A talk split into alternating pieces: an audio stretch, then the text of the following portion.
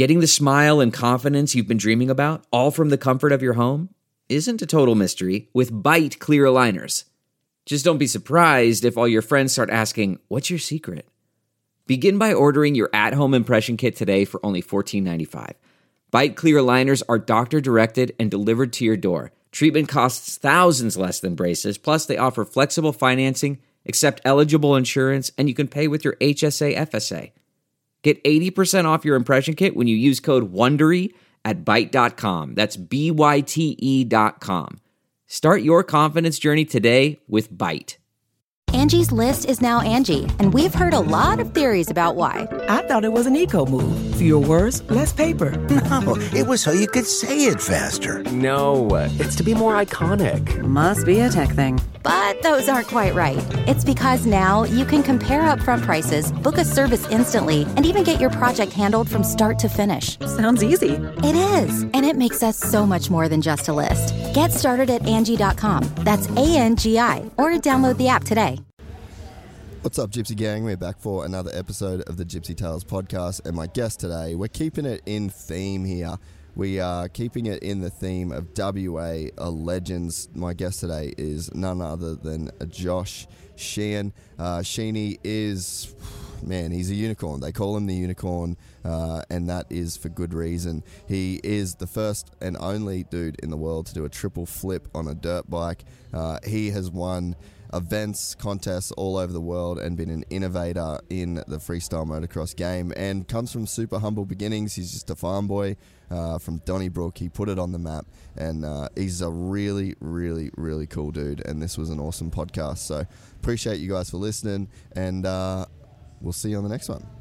Uh, before we get into the podcast, though, got to say a thank you to our sponsors, the guys at MX Store, uh, mxstore.com.au. Uh, head there for all of your dirt bike parts and accessory needs. If you order before 2 p.m. on a weekday, you're going to get same day shipping. Those guys have it going on. Um, and shout out to the boys for being a sponsor of the Manji 15,000 uh, and supporting Australian motocross as they do. Uh, we're also brought to you by the guys at Fist Handwear. You can head to fisthandwear.com. I am obviously running fist handwear at all times on the bike. Uh, Sammy is with us on this trip, and uh, big shout out to Sammy too, actually, just for just for making it happen, making this trip happen over to WA.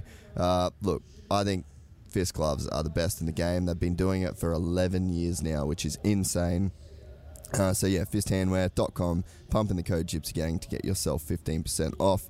That code is also going to work at dixxonquality.com.au. Get yourself one of the best flannels in the game. Uh, that code, again, Gypsy Gang, is going to get you 15% off. That code also works at dritimes.com as well uh, if you want to get wet and then uh, dry fast. We're also brought to you by the guys at Rival Ink Design Co. You can head to Uh, those guys will get you dialed in with all of your graphics needs, uh, as well as the guys at Cricks Tweed. You can head to crickstweed, crickstweed.com.au. Oh, look at that. That's a Junior Lights moto taken off on the line right now. Uh, that's it for the ads. Thank you so much for uh, for listening, as always. And uh, once again, big shout out to WA. What a place. From the gang called Gypsy. Gang and they come and get Gypsy. Gang and they come and get Gypsy. Gang. I met a gypsy. Gypsy. Gang. I met a gypsy. Oh no, Josh Sheehan, the great man himself. Should have done it. It's all right, Something mate. to clear my nose. This show's extremely un- informal, so this is completely fine. it's a change of seasons, mate. Gets everyone. Oh, yeah, it's been a couple of weeks. I thought it might have been mid, something in the diet or something, but Nah, I reckon everyone's like I've had it. My housemates had it. I reckon there's just some shit floating in the ether. It's probably Yeah. COVID too. yeah, yeah, well, yeah. You have been zipping around the country, evading everything.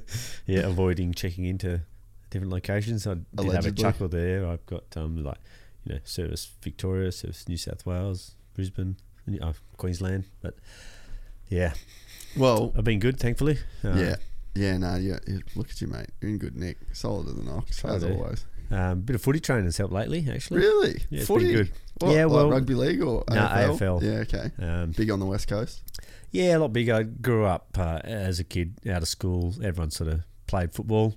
all the girls had netball, and you kind of Yeah. same location each weekend. It was just a, a common thing to do when we were young. And uh, since motocross took over, it kind of you know, I played for a few years and then just um, we, we got knocked out one year in the finals, and I thought, oh, stuff it, I'll you know Yeah. get stuck into motocross and have a crack at that. And then last year, with nothing happening, I went and watched the local team, got motivated all for from women, the under 18s up to the league team, all won, and I was just so pumped and motivated and thought, stuff it, I'll get back into it. That's It was- awesome, It was eh? the hardest four weeks I've ever had, I reckon. so you did like a four week preseason with like the team and no, stuff? or no preseason. So you it just was- went straight in. Yeah, it was just mid-season. I That's awesome. I'd been meaning to get back into it for a while, and then just wasn't until I went and watched them that I thought, oh, training training Tuesday, I think, and yeah, that stretched out half my muscles, and yeah, it was. Uh, I just didn't recover until about a month after the last game. So Yeah. this year though, I did do the preseason, and it's been been good. So Yeah, right. slowly build the body back up. I, Yeah. Still feel like ten years out of the game is a little hard on the body, but it's it's uh, getting there, and being older. Oh yeah, I like I was saying last night. I do jujitsu flat out, and like fuck my body, dude. Like I I want to. All the boys that I train with, it's like, "Eh, is it like this for you? Like, are you this sore? Because I'm just every day I wake up, I'm just like, fuck, like all the joints and knees and back, and and then no matter how much you do it, it just never seems to get easier.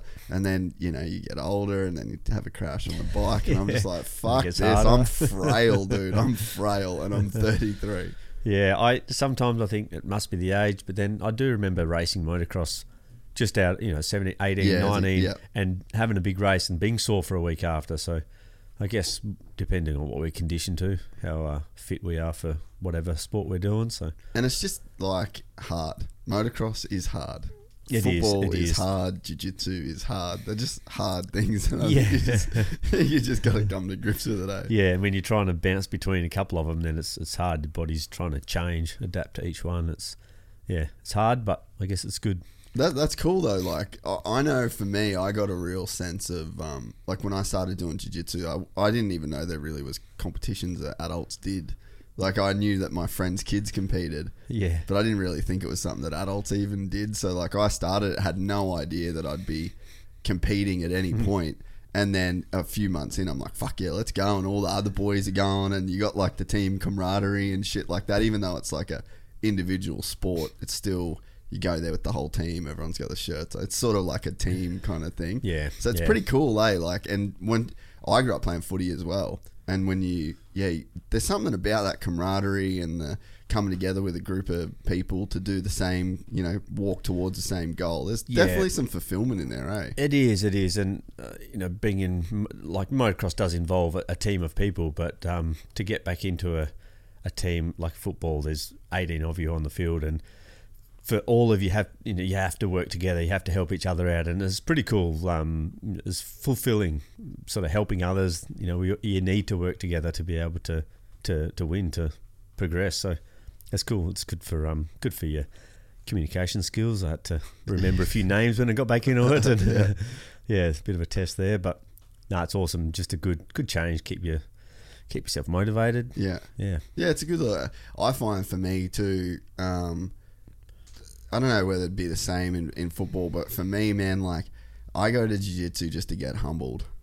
Like Yeah. just daily humblings, and it's like there's always, you know, I'm good at it, but there's people at it that are better. Yeah, and you sometimes you go with people that you're better than, and sometimes you roll with the people that are better than you, and when that happens, you get fucked up. Yeah. and it's like a I don't know. There is something I, I find if I don't want to go to training, it's usually a part of my ego that doesn't want to deal with that defeat style thing. You know, are they tripping out? Are they? No, I'm just Oh, getting comfy. turn the volume down a bit. Oh, I think I can do that here.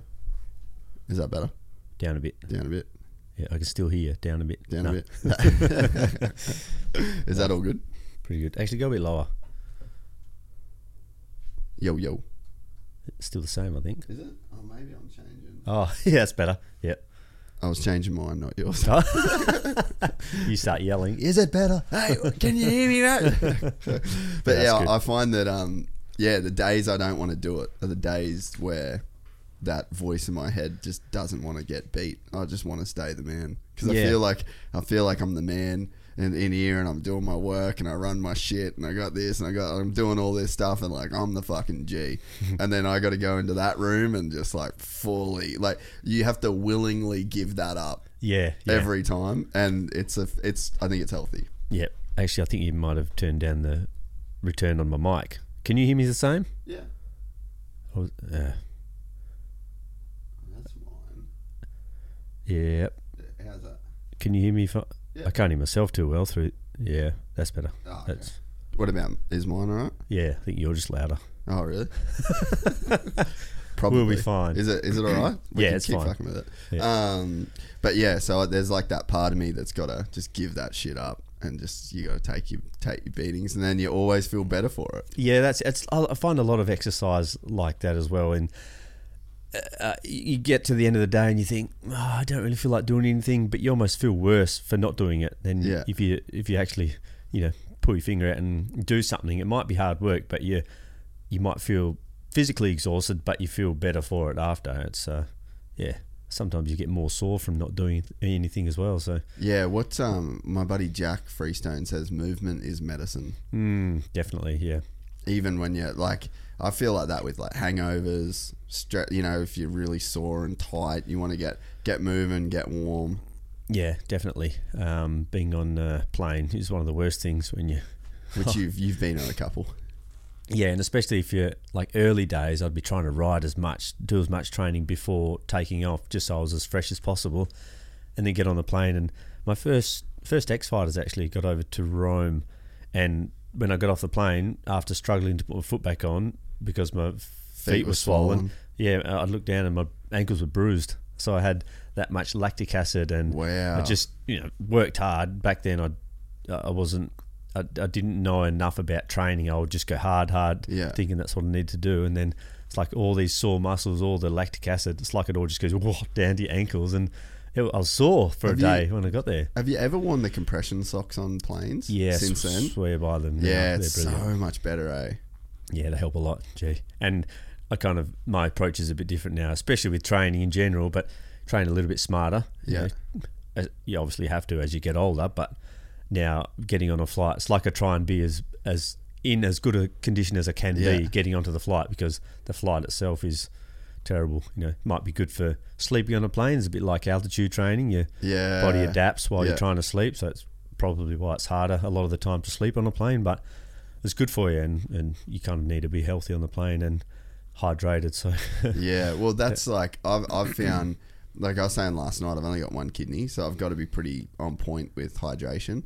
And um, yeah, I've I've found too. Like I actually can't push through being dehydrated anymore. yeah, Like I've found, I did a, like if I train slightly dehydrated, fucks me up bad. I've I've done like uh, I've been doing a lot of saunas recently yep, and I'm like really got to watch my water intake all day because like if you go in a sauna and you're Yeah, not you fully hydrated, dude, you out. just end up being a prune, eh? Like, and then you just can't get that water back. Like you could, you know, you got to drink like four liters of water, and then I wake up with a headache. But man, there- there's like shit now I just literally won't do if I'm not at like a certain level of hydration. You know? yeah. There's, I remember someone saying like staying hydrated is way better than getting hydrated. Like training, Yeah. like staying fit is way easier than keep, than getting fit. So yeah, try and keep it up, and you know, it takes way longer than what we what we think. Yeah. like it you know, all week days to fully hydrate ourselves. So we really have to keep it up. Well, I think it's like it. four days. yeah, okay. that it takes to properly go from being like I guess clinically dehydrated to actually hydrated. That's insane, eh? yeah, yeah. It's uh, you don't realize actually some days when you you don't feel too bad, you think you've done all right, and then like, you might get cramps for Yeah. a day or two. You sort of realize then that you, uh, maybe maybe I was a bit more dehydrated than I thought. I had this app on my phone, and when the new iPhone, um, the new iPhone software came up, you could put like these little widgets on your phone. And I started having like the, I got like this hydration app, but it just didn't last long enough. I could, couldn't stick to it. I should bring that up to the front again. Yeah, right. Yeah, I, at at home I tend to. We've got we're lucky on the farm. We've we've got bore bore water, Yeah. but it's beneath. It's like sixty meters below white sand, and it's just it's pure pure water. Oh, it's like almost a bit too clean. So I You have to some- add minerals and stuff. yeah? I chuck some salt, some Himalayan, some uh, magnesium chloride, and um, some a bit of bicarb to up the um, pH a little bit. But Yeah, right. it's just like I've got the right combo now. It's just awesome. I love it. So, I'm, I'm keen to try some of that water. Actually, Yeah. we'll, we'll be there. yeah, you will. Be. Yeah, So uh, I want to tell. We've obviously we spoke about last night. Yep, So yep. we're gonna go through it again. We've got a pretty funny story of the first time we ever met. So Yeah. I'll let you take it away. It's a pretty Um, good. It's a pretty good first first impression. yeah, uh, pretty funny. So, um, a, a turning point in my career, uh, very important. But um, so my good mate Phil Floppy Licklet, he um, helped me helped me out years ago. Bit of a gift of the gab, and somehow he managed to chat with Yarive, the head of uh, Honda race team, and um, convinced him to help me out by lending me a bike for a competition. I think. I think that was the first one that, that he prepped for me. So basically, I'm pretty sure it was. yeah, so basically, I flew over to. I must have yeah, flew over. Uh, um, so there was a small, small supercross race. Uh, do you know the town? It was. Shit. Just out of Melbourne. Yeah, it was just it was just out of Melbourne. It was yeah. one of the. McNeil remembers because he was doing the other. He was the other rider, racing and doing the freestyle. Oh, that's right. Yeah. But basically, I'd rocked up, felt so privileged. You know, Honda had um, just done up this brand new 2018 450. No, Just- 2008 it would have been. Eight. Sorry, sorry, Yeah, sorry. yeah, Yeah, yeah, yeah, It was eight. It was the last of the Carby, but it was it was a ripper. I loved it. It was just, um, but brand new. So brand new gear, brand new boots, bike. I was just rolling off a um a truck ramp just to feel it. It's nice and firm, and they did such a good job. And then the ramp on the track was just placed in front of the the finishing line jump, and I just I was too used to a bigger landing, and I was worried about over jumping. The 450s have got plenty in second, and I knew they had uh, you know plenty in first, and so I thought maybe I'll just hit in first. I know I won't overjump then. And uh, there's a lot of conversation that you're telling me that I'd forgotten about, but I decided I'll just hit in first, and I'd obviously come into the ramp and just chop the throttle at the top of the ramp and ran out, and so basically uh, landed on top of the landings, nose first, broke both my wrists on impact. Left wrist already had a plate in it because I'd broken it a few years earlier, but the, I just remember left wrist was sore. I didn't know how bad it was, but the right wrist just went big old bend in the um, the main oh, dis- distal distal Oh, radius. distal radius. Yeah. Or radius is a bone. Distal is the the Yeah. knob at the end. Yeah, so both of them were the same. Like I was lucky that it was there, but horrible, horrible day, embarrassing. You know, my chance to i- impress rig, impress Honda. you, eh? Yeah, and turns out you're the guy that was holding my wrist while someone else was putting a green stick in the green whistle in my mouth. Ah, and then sucking on that, and then then someone having to scratch my back because the the uh, morphine was making me itchy, and oh, it was horrible, horrible. But after all that, you know, funny funny to meet you there. But after all that, so grateful for that. Um, Yarive, a lot of people might have a bad thing to say about him, but his his heart's good and Yeah, he changed your career. he did. He did. He, he helped me. He um, sent that bike over to me after, and and sort of kept helping me out. Helped me get to some uh, like the Super X Yeah. Supercross later in the year, and I think that was late 08. But it just yeah, it, it got helped getting me off the ground. It um, gave me some opportunities, some of those big comps in front of uh, the right people, and I met some more people, which then just kept growing and growing, and and then couple of years later, later I'm, I'm pinching myself. It just seems su- surreal. You know, it was a dream as a kid, and you know, help with my mate Phil and Yarive's helped with the bike, and just yeah, meeting more people. It was just changed my world. Yeah, it's crazy. Like, it's funny that that's pretty much the place you go to to start an interview with you because that's sort of where your career really started. But I just remember that we had a conversation and you were like, "Oh, what what gear do you reckon?" You know, and I, I just said, "Look, man, I." d- I, I don't want any part of that conversation. Like I'm not good enough, you know. Like I, Yeah. I'd never tell somebody something about a jump I wouldn't hit. And Yeah. uh, I, I can't remember that asking that question exactly, but yeah, I remember I was thinking, do I hit it second or do I drop it back to first so I don't overjump? But that was my thought. I didn't want to overjump. So. Yeah, yeah. I, I remember the combo, and I just was like, man, I just yeah, I, I can't. I, I've never hit a ramp. I'm just not like I'm just not saying nothing because I don't want you to crash. Ah.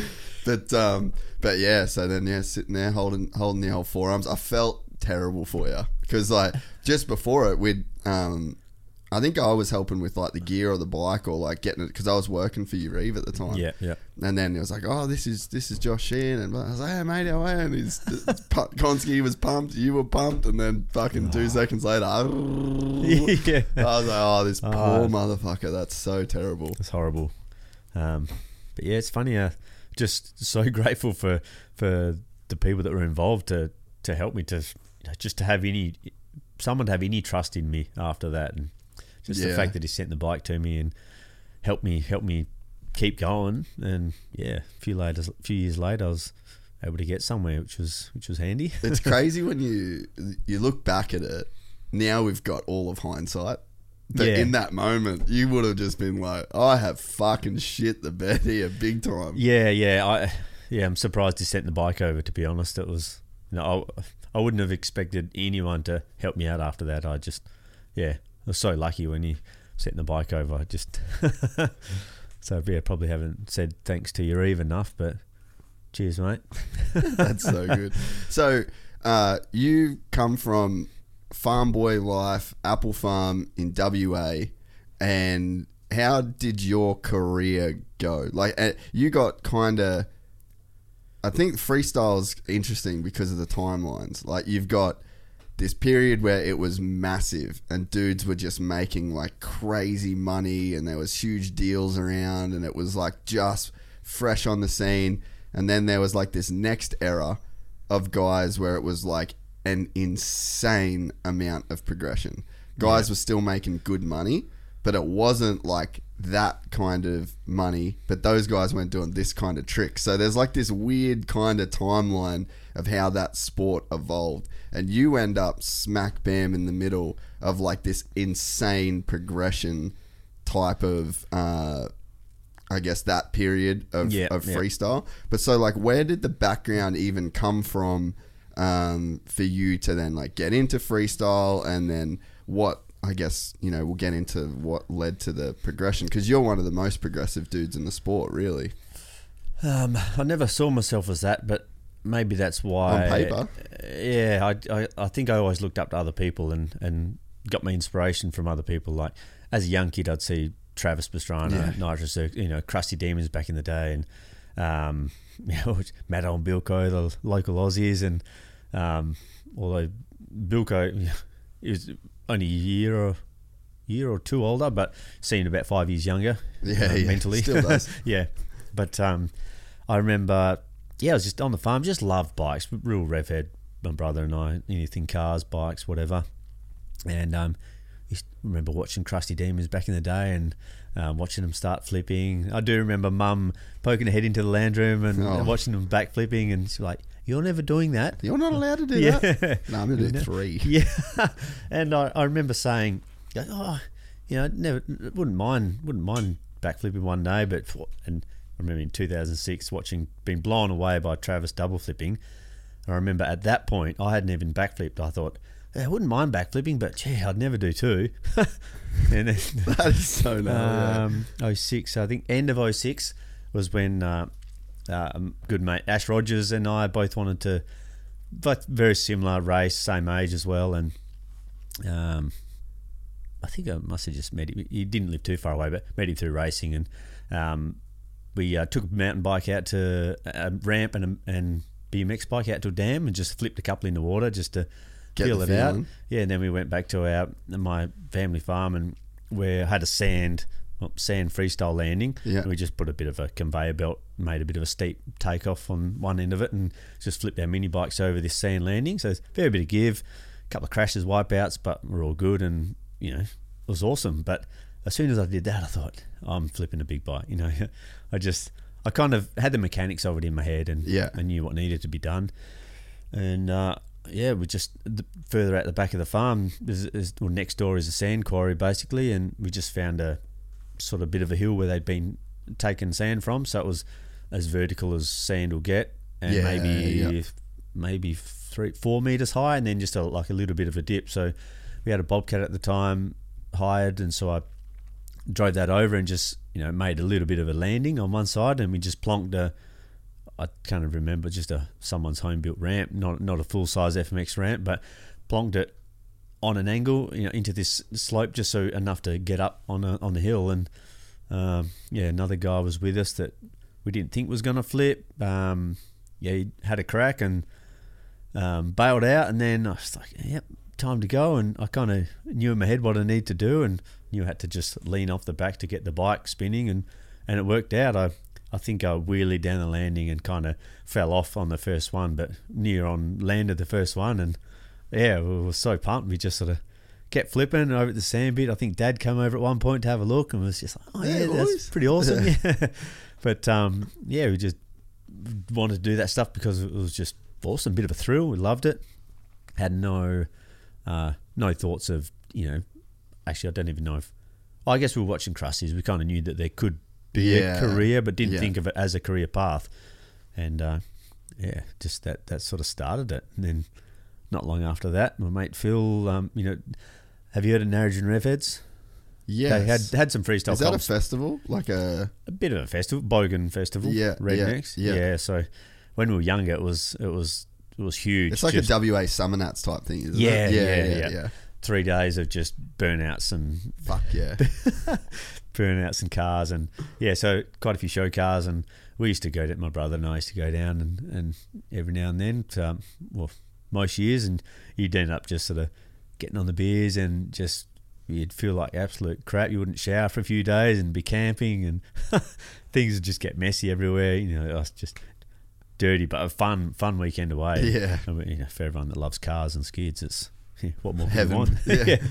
But they, um, uh, I think there was a, a bit of a flat pad there. I think end of early 07 actually they, they ran a state champ freestyle motocross competition there and Yeah, right. and a mate had told me about it. I thought, oh yeah, I'll just jump on enter and see how we go. And at that time, I was I think I was the first person flipping 75 foot in WA, so I was the only guy at that comp backflipping. But I learned to double grab on the day and um, had a few limited tricks, a fairly big whip, and um, was just like you know loving it. But did a big whip and then looked back at the judges and didn't get back in time and wiped out and hurt my wrist and Oh no. couldn't do much and turned out a couple of days later I'd, it was I still couldn't do anything so I got it scanned and it was broken so that was that was the wrist that didn't fully bend when you were holding my wrist Yeah, yeah, it was already supported by titanium but yeah it kind of lit a fire in me that, that weekend and at the end of the year they announced at the Revheads event in November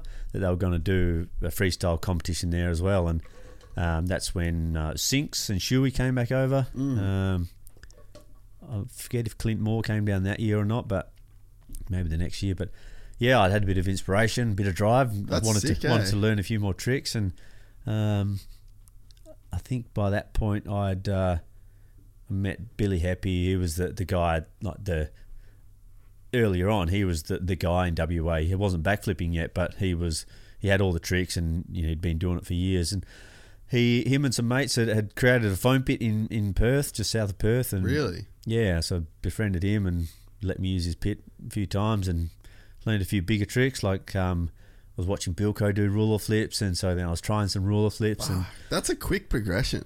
It was. And so I came back at uh, so end of 07, must have been when yeah I'd come back and did my first ruler flip at, at yeah didn't know many tricks, had a couple of heel clickers, basic tricks, and then a ruler flip, and it just worked out well. Uh, Um, I, I, I was watching Bilko trying pushing off with one foot like he did, and then my first one I did it just I kind of um, get the timing right, so I'm just hanging off the back, and then as soon as the wheel flicks off the ramp, my feet just you know drop, Drop off, back, yeah. and so then feet came down together, and it just worked out beautiful. So kept doing them, and uh, yeah, got third that weekend. So the unicorn was born.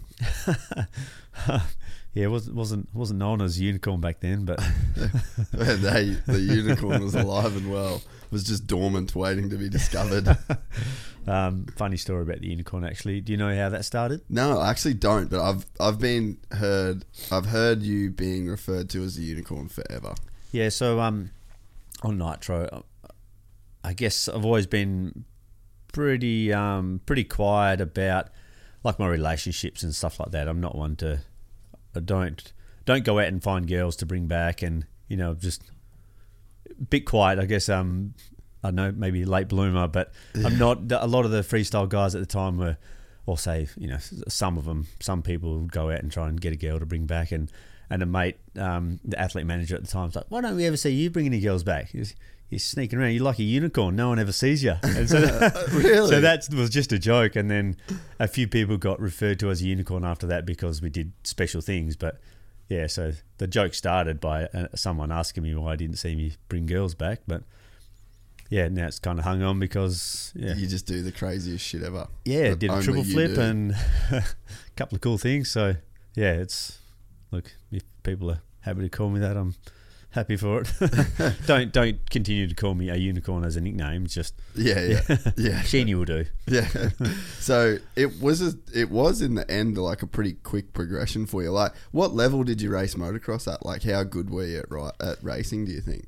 Sicko. No, you know, like objectively, if you had to, In- just to find where your skills kind of like in, in WA, I'd um, a couple of years of racing, I'd got up to um, A grade in WA, know, might have got sort of top 15, top 10, 15 in some races in A grade, but got to the point where it was like, you know, had to do a lot of riding. It was a lot of hard work, a lot of training, and I just kind of had to rely more on fitness and, and strength to wrestle through my bad skills, basically. So Yeah, I didn't have a real, you know, upbringing racing motocross as a kid. I just started when I have had my uh, road bike license. I'm sorry, um, car license, and then yeah, okay. friends and I would drive to the motocross races, and you know, before that it was just just trail riding on the farm. So just uh, progressed because I loved it. I think. Yeah.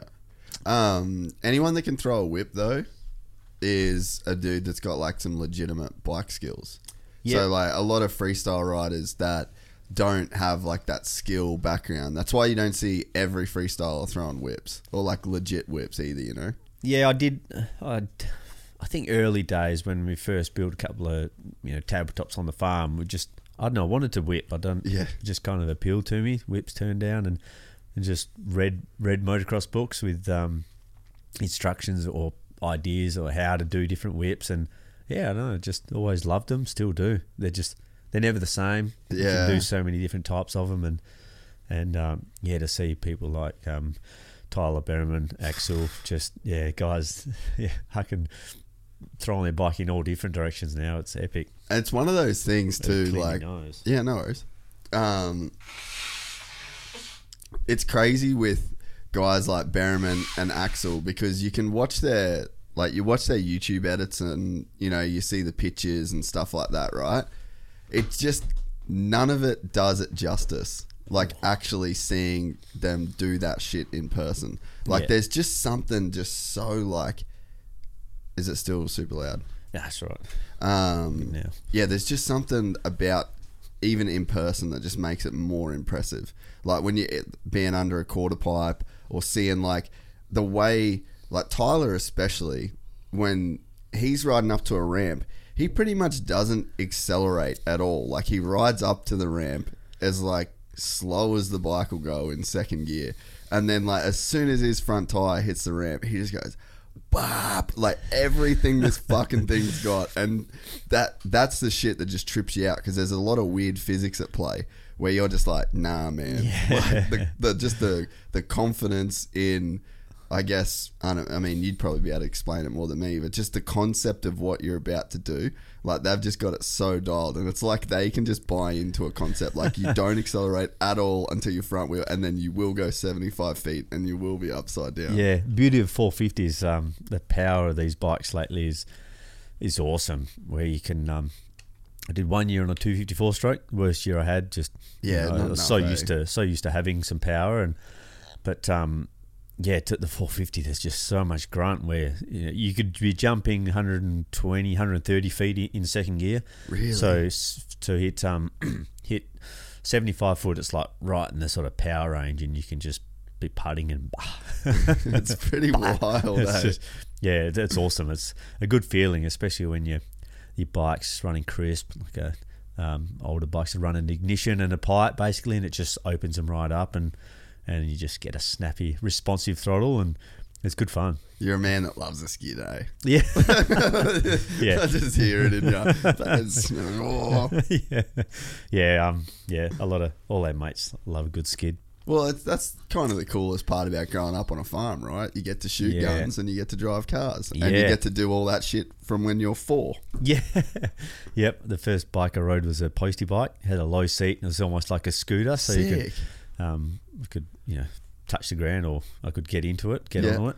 Um, yeah, I remember my brother. He was good, good instigator of, of these things, but he'd find a um, cheap, cheap rally car, someone selling it for fifty bucks or something, and, and we just thrash these cars around the farm. Um, yeah, just well, well before say any regular person can get the chance to drive a car, and Yeah. you know, we're putting cushions on the seat so we can see over the over the steering wheel and over overshooting corners, taking out fruit trees, and then standing up the fruit trees and propping them up so Dad didn't know. And, but it, it helped us a lot. We just we learnt so much, so much control, and had so much fun driving around the farm. So Man, I, I epic lifestyle. yeah, I, dude, we we had this one day. We had this old sixty series Land Cruiser, and it was like the four speed, um, Yeah. four speed transmission. And um, it, Dad was the president of the football club. So then we we never grew up on a farm like we always lived in a house, but we always had farms like family and friends Yeah, and stuff like that. So we we pretty much got that lifestyle. And um, so we there was one day where it was just pissing down rain. There was like this abandoned field, and they just freshly slashed it, and the, the grass Mm. was only you know kind of like shin high, and um, pissing down rain. And Dad's like, "Fuck, just go drive the just go drive the cruiser in the paddock." so we got these witches hats, and we made me and my brother made this this track, and I was probably eleven, and my brother was nine. Man, we fucking spent all day rallying this thing around. Drifting the 60 series. Oh, dude, just like fourth gear, second gear, just just every corner, just like that. And th those days, man, like when you're a kid, there's something about being allowed to drive a boat or a car or a bike or something as a kid that is only reserved for adults. Yeah. But you you get to do it. It's like the sickest shit ever. Yeah, so fun, I, and it's something I don't know. Like it's, I guess, more of a boy thing, but just we just loved any kind of machine, tractor, just any anything that we could drive and operate. It was so fun, to, but, but to be able to just go and thrash stuff and you know just kill. I mean, Dad was a bit upset with some bikes that we might have um, destroyed or damaged over the years, but yeah, like um, to get a car and just not have to care about it, thrash it, crash it, and wreck it. And if it's too far gone, you go buy another one. And then put it in a landing ramp. yeah, Ah, good times, man. Yeah, and so you you've never moved away from the farm though, right? Like, or I'm not. You wouldn't live with your parents still, I'm sure, or like, what's the deal there? But you've still stayed like on the farm, right? Yeah, yeah. So um, we were like when I was working, you know, we were living during the week away from home, but I stayed lived with my parents for it's quite. Uh, it wasn't that long ago. So I was, got into my thirties, I think, Oh, and sick. my brother was had moved into my grandfather's house, which is you know 300 meters away, just Yeah. across the farm, and Yeah, I I'd- figured that's how the setup would be. There'd be like the farm, and then like all this shit around the farm, like all Yeah. these places on the farm. Yeah, and then like dad's brother, he lives on the other side, uh, Yeah. you know, over the road on the same farm. And um, but my brother had moved into my grandfather's house some years before, and I remember saying, "Oh, I'd love to move over there." And I think he had a bed and everything, you know, a room, a couple of rooms ready for me to go over. But I just got into all this travel, and it was just so convenient. The house was right next to the shed, and just with all the riding and training and stuff I was doing, and um, could have my meals cooked and Oh. Yeah, sometimes get my clothes washed, and but um, it was just so convenient. And then it just it just didn't happen. So I was kind of annoyed that I didn't because then I missed the opportunity when in fifteen my brother died, and so I'd right. moved in after that, and then um, I was like, ah, you know, kind of missed out on some good times. I think. Instead I don't know if moving in before. like- yeah, yeah, because yeah. like we we were close, but you know he his work and we you know when we were younger we rode together all the time and like did a he got into pig hunting. Yeah. Um, when I sort of moved away from footy into motocross, he was basically playing footy and pig hunting. That was his his Yeah, hobbies, yeah. fishing, whatever. And then my motocross kind of led into the freestyle and got me traveling. But you know, it always helped me as a kid, and, and we had a lot of good times. But it's like kind of feel like I missed out on some Yeah. more good times by not moving in with him a bit earlier. Yeah. not moving in while he was still there. Yeah, you- yeah, it's hard. It's fuck. It's hard, but it's easy Yeah. to look back and say. yeah, that's it. Probably end up. it's 2020. You probably end up fucking carrying on and you know in punch ups and fucking wrestling and carrying. Yeah, I was I was lucky though. He wasn't wasn't like that. Was he Um, older? Yeah, he was older. Yeah. We could fight. He was stronger, taller, Yeah. faster. so, um, but he was good. I think uh, I was like his little wingman when I was younger because he was so. He was always a bit bit smarter and um, kind of. My mum's side of the family is a bit inventive, creative, and he kind of had that. So he was always, always learning things and then pulling motors apart. And because I was a few years behind, he was showing me. like, Yeah, check this yeah. out. This- And then I'd be helping him when he had his car, helping him change gearboxes and do stuff like that. And yeah, so it was good. He was a good, good teacher. Good, certainly good older brother to have. Yeah, yeah, man. It's there's something cool too when like you and your brother are into the same stuff. Yeah, Like yeah. I, I've seen a bunch of my friends and um, they've got siblings that they're just like they don't really share a lot of interests. They're just sort of like like weird friends that are related. You know what I mean? Yeah, Like, but yeah. they're not like mates that hang out. Whereas it's sort of the same with me and my brother Matty. Like we just I've always been into the same shit. I think that's one of the best things about motorsports in general too. You know, like when you're a kid and you're racing and stuff like that, and um, you know, like a lot of times families race. You're just like you're a little race team, and you Yeah. just kind of travel around, and you end up being like your own little deal. Yeah, that'd be it was pretty cool. Dad, um, he didn't want us to give it, didn't want to give us too much, or he wanted us to understand working and earning and that kind of stuff. So, um, the, because I mean, they were never into motocross racing or anything, but too busy with the farm. So he gave us the opportunity to to work on the farm and earn the money to buy him a bike. So Yeah. that was the, you know, at the time it didn't really seem like it, but that was a you know very important Yeah. gift to me was just the, the lesson on earning and you know how business work and um, yeah I was at the time it was uh, the, a nursery say that it, you lay a a tree down in the ground, cover it with sawdust. It, it sprouts new trees, and then you cut them off, and you use Mm. use that as a root stock. So then you'll cut the tree off, and you'll graft a, a certain apple tree on it. So Oh, you've got a different type of root to a different fruit tree. And anyway, he, he kind of just gave me the opportunity, and then I I got a friend over to help me, so I paid him not as much as I was getting. So then you know just the, the lessons around running That's a business awesome. and. Um, What age were you? uh, I was still in school, so th- 14, 15. I must. I think it was around, no 14, 14 because I remember being about year nine when I when I bought my brother's bike off him, Yeah, and that's what paid for it. So that's so sick. actually, no. Ah, yeah, 14, 15, around about then. Yeah, and so your dad had like the full farm with the big trees, and then you were in charge of propagating the new little trees. Where yeah, not not even that, not that advanced. So yeah, he was running the orchard, but um, the odd times that he needed to plant a new variety, a new crop of apples or whatever, he would run this system. But he just basically like paid me more than I.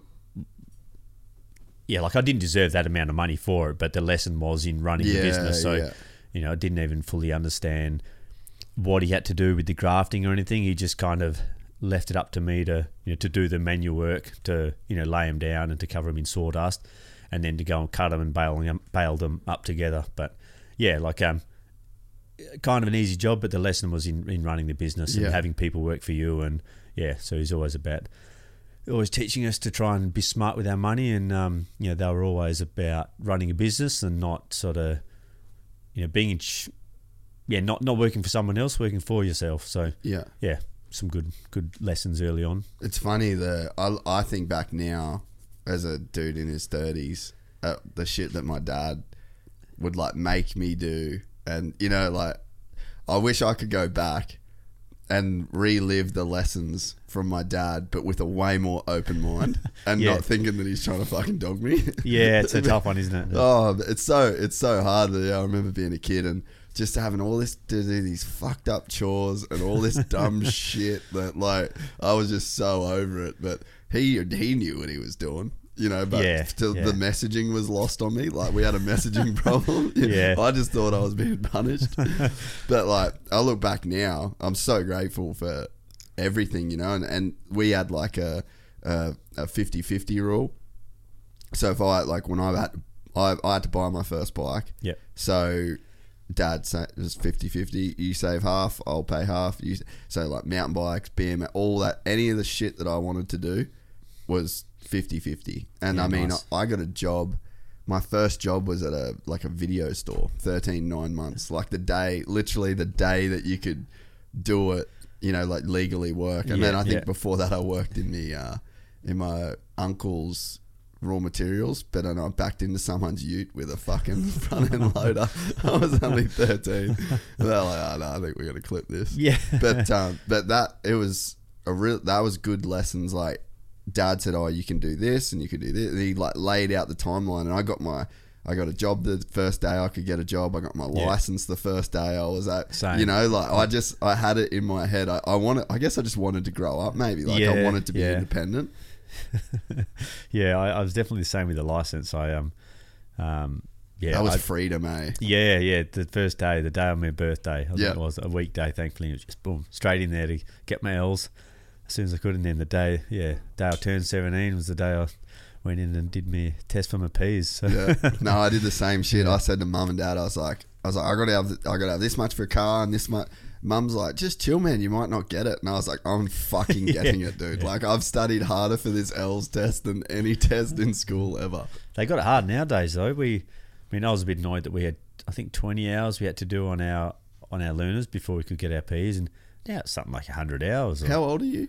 thirty-five. Oh, so really? So you had to do hours and stuff back in WA? Yeah, what what we have you didn't got over none here? of that. I think you do now.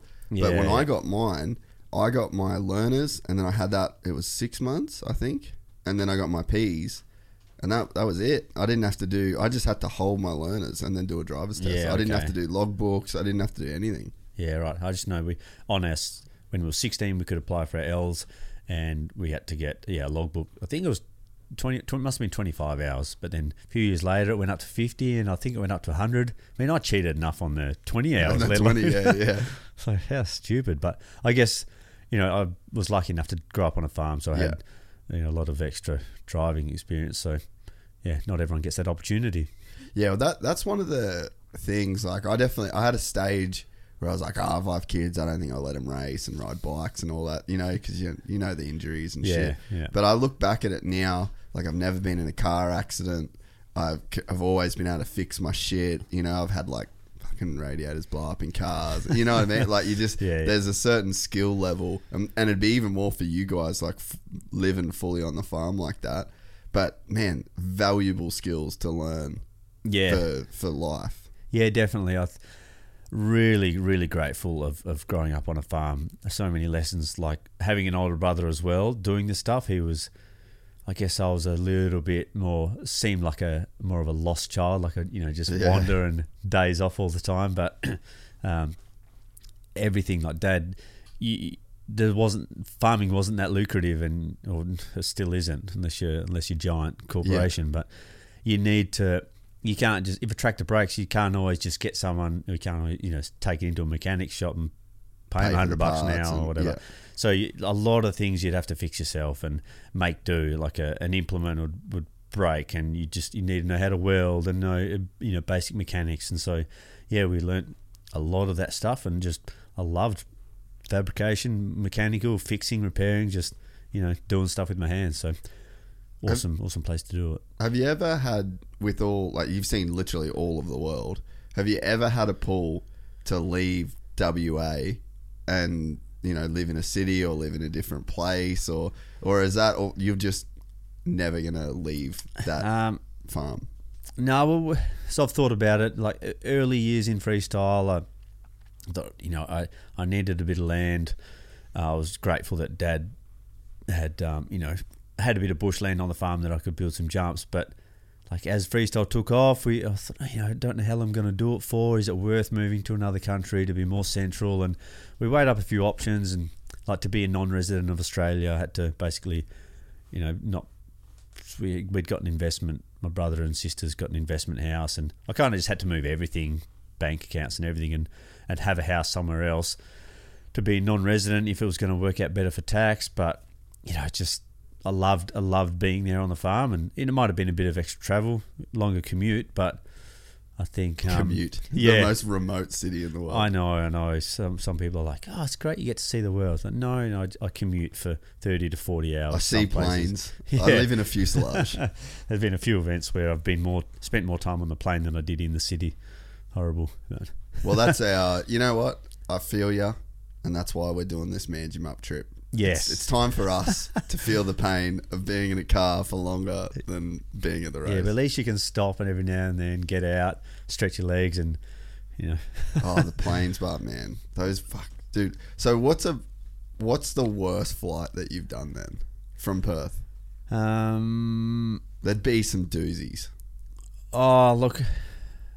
I mean, one of the worst is a is just a red eye coming over east. like Oh, um, if the here? flights, yeah. That is the shittest flight Yeah. I've ever done. And if if you're in, so if you've if you're not that exhausted during the day, physic physical exhaustion is just a lot different to mental. Mental, so yeah. you can feel tired, but if you've been sitting all day, you you know you can get away with three or four hours sleep, no worries, and still you know, Function. yeah, I've done that. Done an event in America, flown to Dubai for a competition, had a couple of hours sleep on the plane, and we got there at 6 a.m. and I went straight out and practiced and went through a day as normal. But then on the way back, I had a few days, got beat up. It might not have been the worst flight, but the flight back from Dubai back to US to continue on the Nitro tour, I was with Clinton Moore, and we were both so jet lagged. It was horrible. Um, yeah, don't didn't know if we needed more sleep, less sleep. Yeah. um, I had a few hits, so I was bruised and sore, and I um, thankfully we had some physios on nitro that just dry needles everywhere to loosen up all these sore muscles, and we, we were both doing the show, and there's one I, I had it on my uh, helmet cam, but. Uh, a part of the show where we do side by side ruler flips. Yeah. the only, the only venue, um, so uh, all pretty pretty tight, like indoor ice arenas or you know ice hockey stadiums. So we'd land, it wouldn't have much room. They'd put all these paddings around Yeah, the, around the the, outside, sort of and yeah, on the left, so there was just just mattresses padding in front of me. But Clinton, where he jumped, there was I feel like the only venue that ever had a doorway leading out of there, and we landed. I had obviously had a bit more throttle and kind of almost got whiskey and just got on the brakes enough. And Clint did the same, but he just whiskey wound it on and went straight through the bike. Went through mattress clotheslined him, took him off the took, Oh. took him off the bike, and thankfully our security guy Matty told the guard to move out of the doorway in case the bike came through because it just yeah Clint just landed his second wound run and picked the only picked the only hole out of the stadium but um, yeah we both realised it's just like we were actually dangerous on a bike yeah it was I don't know it's hard to know you know there's jet lag but it's you can be tired you can be physically exhausted, you can be sore, you know, lactic acid, just all these things come into play and they all affect you differently. And we didn't really know what we, Didn't know what was up, Yeah, down, back, yeah. front. yeah, didn't know what to do. To tried sleeping more, tried doing all this stuff. Just needed a couple of days, I think. Sleep deprivation is weird. Like, have It you is. ever done any? Um, it's, it's something I sort of like half want to do. Is like a some kind of sleep deprivation because I've done some gnarly flights. Like we did one. We went from California to Detroit, Detroit to Ireland, Ireland to Hamburg. This was to film like a rock concert, like a rock band. We're going on tour with this band through Europe, and then we got to Hamburg. It was like I don't, I can't remember what time we left or when what, t- but it was just this constant fucking trip across the world. Landed in Hamburg. The band hit us up now, like, "Hey, we've had our passports stolen in Berlin." So we won't be in Hamburg. Um, so we'll meet you guys in Cologne in two days. so we were like, fuck Hamburg. We're going to Amsterdam. And we were all kind of crossed up because we'd had this weird sleeping thing on the flights and the whole deal. So then we um, we get there, we just weren't tired. Even though we'd, uh, it's probably been like 30 hours at this point. Weren't Yeah, yeah. tired. So we're like, fuck, fuck Hamburg. We're going to Amsterdam. And then so my business partner at the time is Dutch. He's never been there. So Yeah, we're, so we we're like, we're going, we're going to Amsterdam. Go. Drive on the autobahn, fucking wedged, like So- just pinned the It's whole. very cool, isn't it? It was sick. uh, that was the other reason why I wanted to go too. I, I wanted to go on the autobahn. We had a pretty cool like Audi, you know, standard Yeah, sort of yeah. thing there. Fucking wedged, dude. But like, we left at probably eleven o'clock at night from Hamburg to go to Amsterdam. We got to Amsterdam at five in the morning. Fucked, like completely roached. We couldn't check into any hotels, so we're sleeping in this rental car on the side of a canal in Amsterdam, and it's like forty minutes before sunrise, and then you know we sun comes up and everyone's walking and riding their bikes past us and shit we end up booking a hotel at the airport. We are like, fuck, we've just got to get some sleep. It was the first place we could get into. And um, got to the hotel, unloaded our shit. The band calls us. We got our passports back. We're the show's on in Hamburg in like ten hours. so then, so then we fucking had like two hours sleep, and then I drove back. And dude, like. I was doing the windows down. I was had my hand like it was winter. I had my head out the fucking thing with like some sunnies on, like yeah, slab. I was fucked. Like we got to this show, and I I think it ruined our trip to be honest. Yeah. like those few days for weeks, man. Like we drove from there. We drove like all through the UK, all through Scotland. It was a big trip, but that I just felt weird. Don't don't like. uh It's like almost like delusional, you know. Yes, yes, uh, yeah. It's like worse than I remember someone explaining when we were kids. Like the it, the sleep deprivation's most of a hangover. Like it's it's the worst Yeah, thing for you. yeah.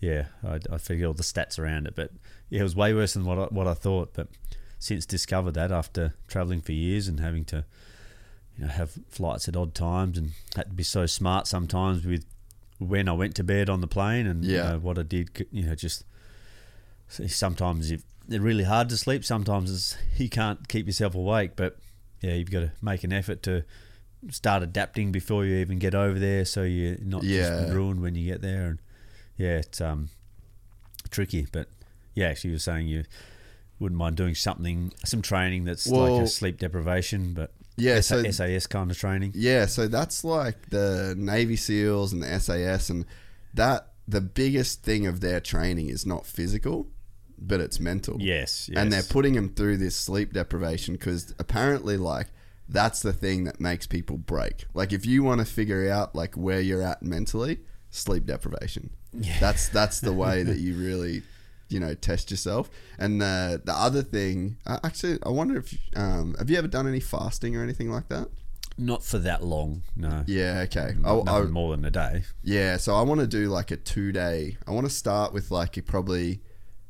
I feel like I'd be able to do twenty four hours pretty easily. You you would easy, yeah. Yeah, but um, I'd like to do a two day or a three day fast because Yeah. apparently that shit is awesome for your stomach and digestion. Yeah, it is. I mean, it's um, like I've I've heard if you eat dinner early enough, it's like it's quite a good fast to go into a breakfast. But um, yeah, even you know a lot of diets incorporate a fast day in there, and it is great to to let your body, you know, take everything out of your guts and you kind of just cleanse your body, get rid of some chemicals and nasties, and I think it works good with um, sugars and stuff in our diet as well.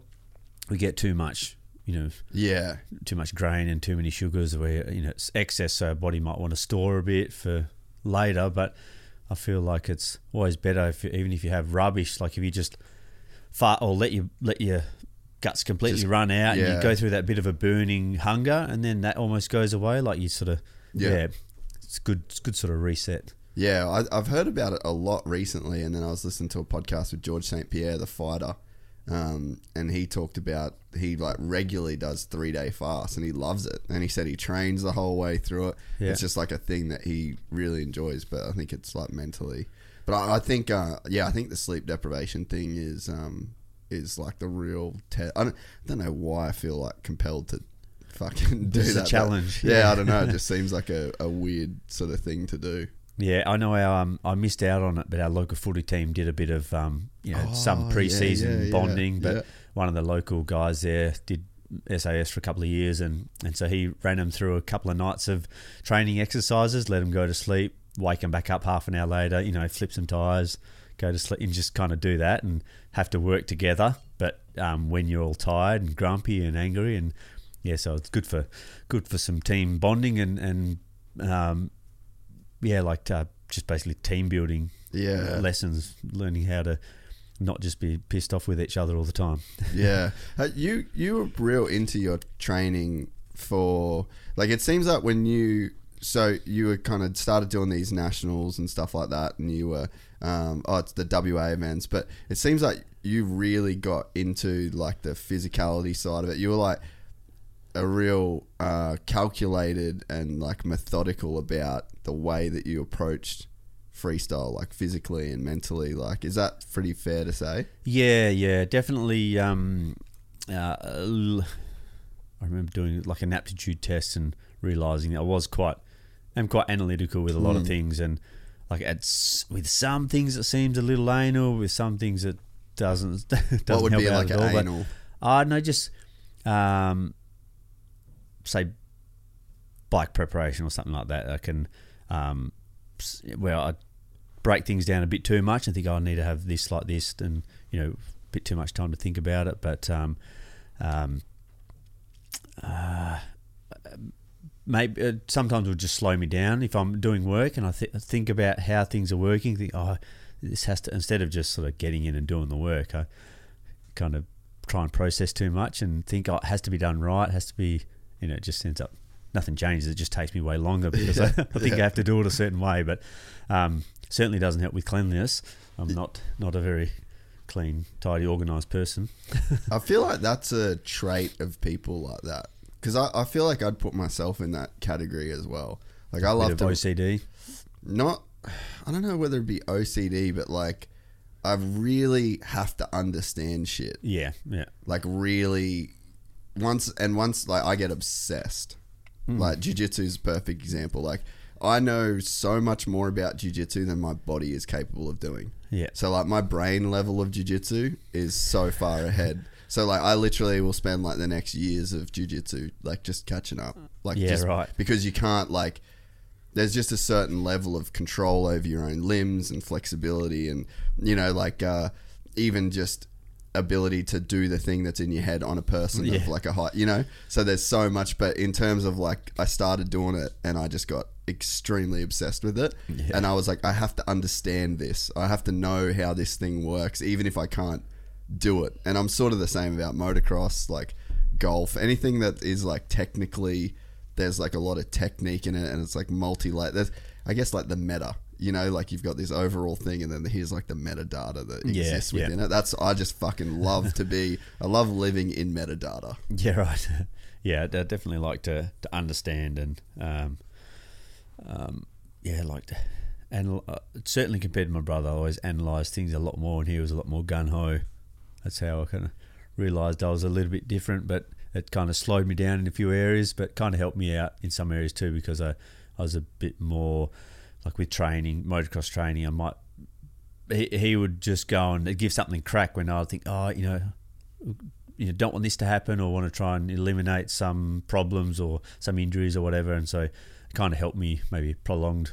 I certainly, Yeah. certainly one in the life department, life department. But um, yeah, like I just try a bit harder with um, making things right, making things work instead of just sort of giving it a crack and hoping, hoping for the best. for the best yeah and so how did that fit into freestyle at first Um, because obviously quite um, yeah, had some balls when I was younger. Just a lot of teenagers. You feel feel unbreakable, but um, just because I like to understand things and f- like for the flip, there's a lot, obviously a lot going into the the mental side of things to be able to commit to it. But I I could see myself doing because I understood exactly what needed to be done. I understand Yeah. the physics behind it. Like the bike's heavy, I need to move my weight off the back to almost do a wheelie off the end of the ramp. And just because I could understand that, it was easy for me to picture what I was doing. And so then easy to do it then because once you can visualize something, you're, you're halfway there.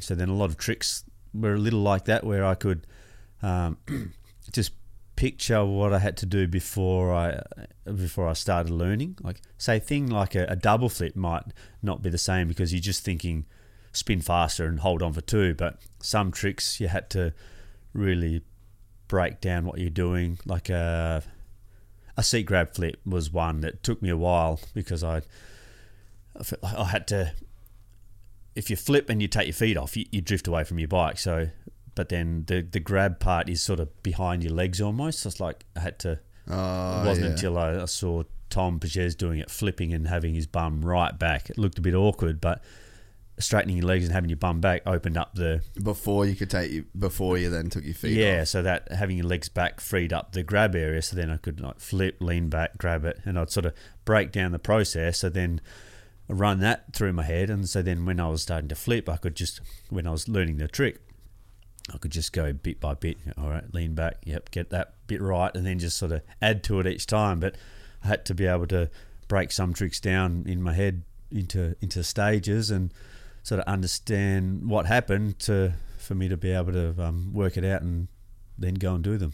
Yeah, so then you've got like these two levels to doing something like that because I feel like I could understand a backflip, but I'm definitely not going to do one. Mm. So, you know, like there's two parts that you've got to have to make up, you know, like the person like you that can do all this shit that no one else in the world's even done before.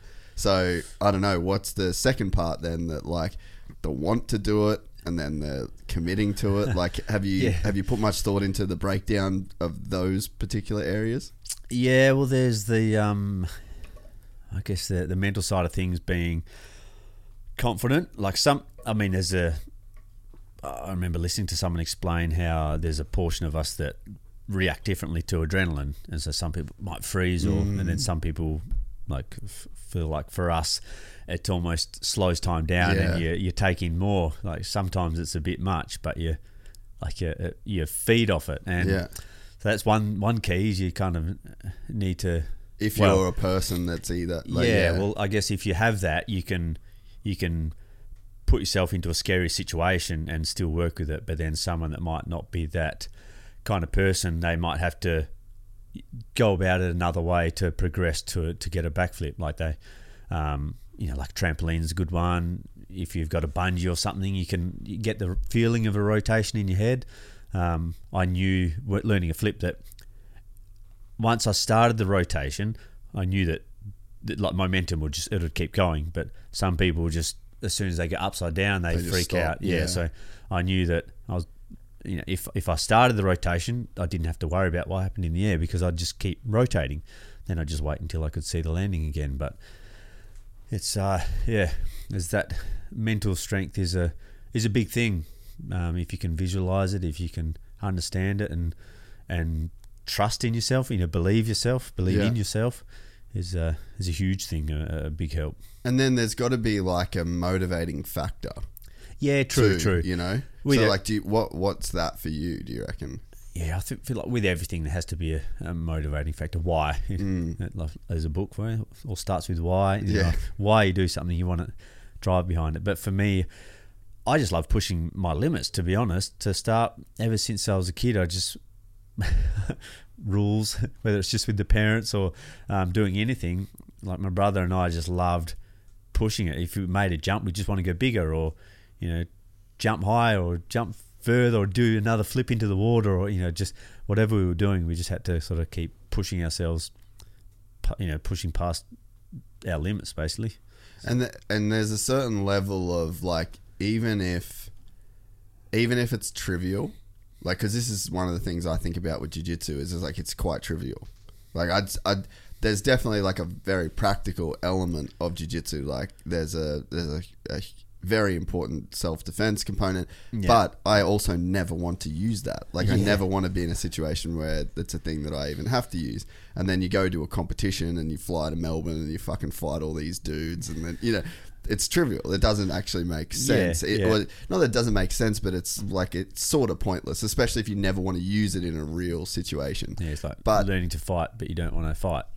yeah, but there is some kind of fulfillment that comes from, you know, whatever that, that there is a motivating factor there, mm. and then that does cause fulfillment, and it'd be the same for you. Like, yeah, it might be like you just want to do an extra backflip into the dam. yeah, over your accomplishment. I feel like that's a big mm. one motivating factor for me, especially was not only to to push my limits, but to accomplish something bigger, something better. You know, just to like problem solving and stuff like that. I like not only doing the problem, but the sense of finishing it, completing something, learning something new, and you can get to the other side or learn a new trick and think, you know, that felt good. I learnt something new, progressed. It's um, I mean, life's all about progressing. I feel like every day, everything, every industry is progressing all the time. So Yeah.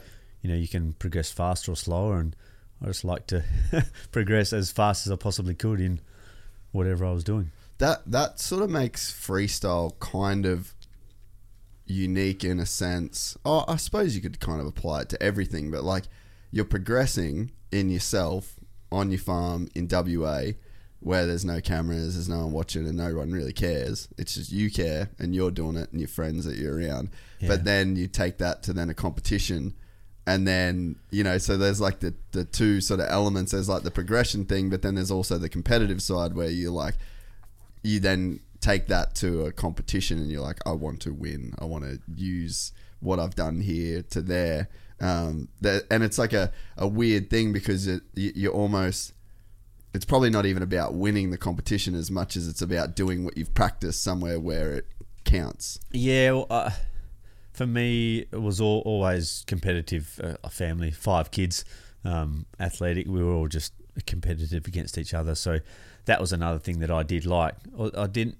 I never went to a competition to impress anyone. I, I guess it was two sides. There was me, um, sort of proving to myself that I could do the tricks, or you know, just basically doing these tricks that I'd learnt to do, but also, you know, you get to that point where you also want to beat other people when Yeah. you're there. And it's just I feel like a lot of times I think, oh, I'm not too worried what I get. You know, leading up to the competition, and when you get there- there, you, you, all you want to do is win. Yeah. You want to beat the other guy. So obviously, there's limits. You ca it's not like, um, say, a sprinting race or something where it's like you, you just give it everything. Like with freestyle, there's there are limits. You you can only do what you can do. Yeah. And then, uh, but, uh, you know, anything further than that, you're risking injury or death. You know, some Yeah. guys copped it worse, but yeah, it's you know very dangerous when you're trying to do things that you hadn't done or you hadn't practiced before. So yeah, I guess the the main competition is with yourself to just to be Stay at 100%. within the limit. Yeah, Do everything that you can do 100%. yeah, I I feel like early days, some of the guys, Deegan, Pastrana, those guys, I feel like they'd on the edge, like they could do stuff and they would often push themselves, push the limits. But I think uh, maybe being a bit older when I started in freestyle, Yeah. a lot of the guys like Levi, Jacko, those guys were started quite young and had already copped a, you know a lot of injuries by the time I'd started. But you get to a certain age, sort of mid twenties, closer to thirty, and you really think twice about injuries and stuff like that. And so I, starting later, I was motivated, but I think I, I feel like I might have, I, I just thought about things a lot more. So I only had to put up with a couple of years of stupid stuff before I smartened up and thought, you know, I better not do that. You know, better learn right and you know, practice things and Yeah. try and look after myself a bit better. So I avoided a lot of injuries.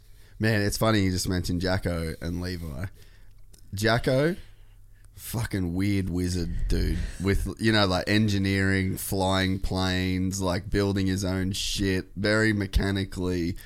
Like there's some shit going on there. Levi Sherwood, CNC machines, Yeah. builds his own. But like there's a theme that goes at the top level of freestyle, and uh, Travis. He's a smart motherfucker He is, you know yeah. there's a lot of physics that he is aware of and so that it's very interesting like you guys at that top level of that sport there's some very unique shit that goes on mentally i reckon Yeah, there is. I, I never really um, sort of compared myself with them too much. I'd, I'd look up to them. Jacko, when I was younger, I thought was an idiot, but realised he's actually like the smartest dude yeah, ever really smart. He just does dumb stuff. yeah yeah yeah but Levi was always, you know, little little secretive about doing things, but you know, it's, it's really clever. I love love seeing the, the creations and stuff that he's been doing. Is, is yeah, really really talented bloke.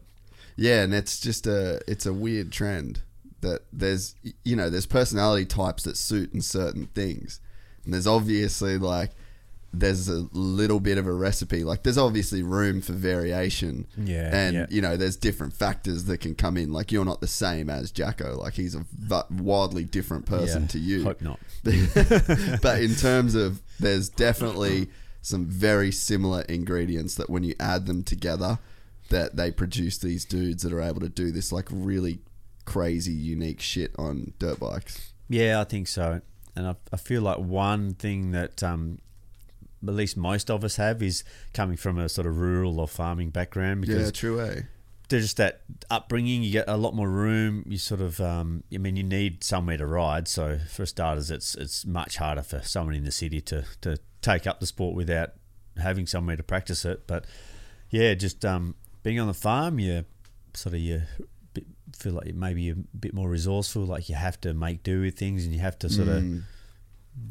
you know get yourself where you want to be. And I always thought it, I just thought it was impossible to do to become a freestyle rider. I had to be in America to to be a professional freestyle motocross rider, but it, I think that in the same sense gave me the motivation, pushed myself. I didn't push myself to be there. I just knew that you know to get anywhere I had to to push myself more than I ever thought. So just sort of worked hard and didn't know where it was going to take me. There's, there is a level, and this is definitely what you got to, where, and I think I don't know whether this is like sometimes it feels like this is lost on people. Like we, we actually posted a video with Deegan. We had Deegan on the podcast. Yep. and uh, he had it's pretty funny line. He was like, "Well, fucking." Tell your dad if he wasn't such a pussy, maybe you could have all this cool shit too.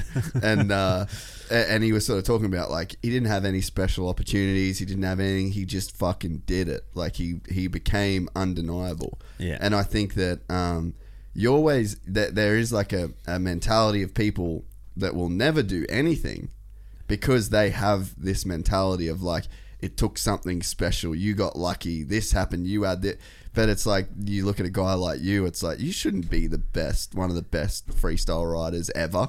Yeah. That's not you from an apple farm in WA. Like that's not the that's not the prerequisite. You didn't Yeah. grow up in Southern California or you weren't around the X Games. You didn't have industry connections. But there's a certain level that you like what you just said of I just kind of had to focus on myself and be you know work hard. What you ended up doing was becoming undeniable. It didn't matter that you lived in Perth. It didn't Yeah, matter yeah. that you didn't have any of these connections and all of the shit that could be a potential excuse now doesn't matter because you did the things that you did you became this undeniable talent within the sport and then the rest of it just takes care of itself right Yeah, yeah, it, it's, it's interesting. It's um, you, you just working hard because you're, you're passionate. You just want to be the best you can be. It's like um, entered a competition because I wanted to see how it'd go. I wanted to win, and then during that competition, you meet someone that's running another event, and then it's through the passion and through pushing yourself and you know progression that you you meet these people, and all these doors are opened, and and it just wouldn't happen if you if you didn't learn the tricks, if you didn't push yourself, if you didn't um, you know, give it a crack.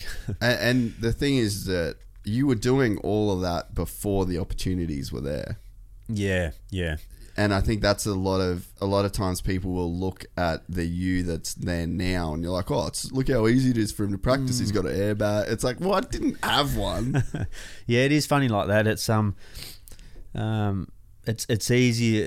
It is really easy to to look at people and say, yeah, like there were opportunities. I mean, everyone gets opportunities, but you you have to also be prepared for when that opportunity comes around. Like um, uh, the the first few, I had to had to pay, had to get myself to these rev heads. I crashed, had to go through recovery, had to, um, you know, I, I mean, I was lucky I had the room on the farm, but I still had to build the jumps. Had to, Yeah. had a bobcat um, that was hired. I've, I think the old man had hired on. You know, it's just still had to pay for diesel. The old man, I still had to work on the farm to to pay for my bike to buy things like that, and right up to X Games, like my my first X Games, uh, I got a bronze in best trick, and um, what trick was that with? just double flip.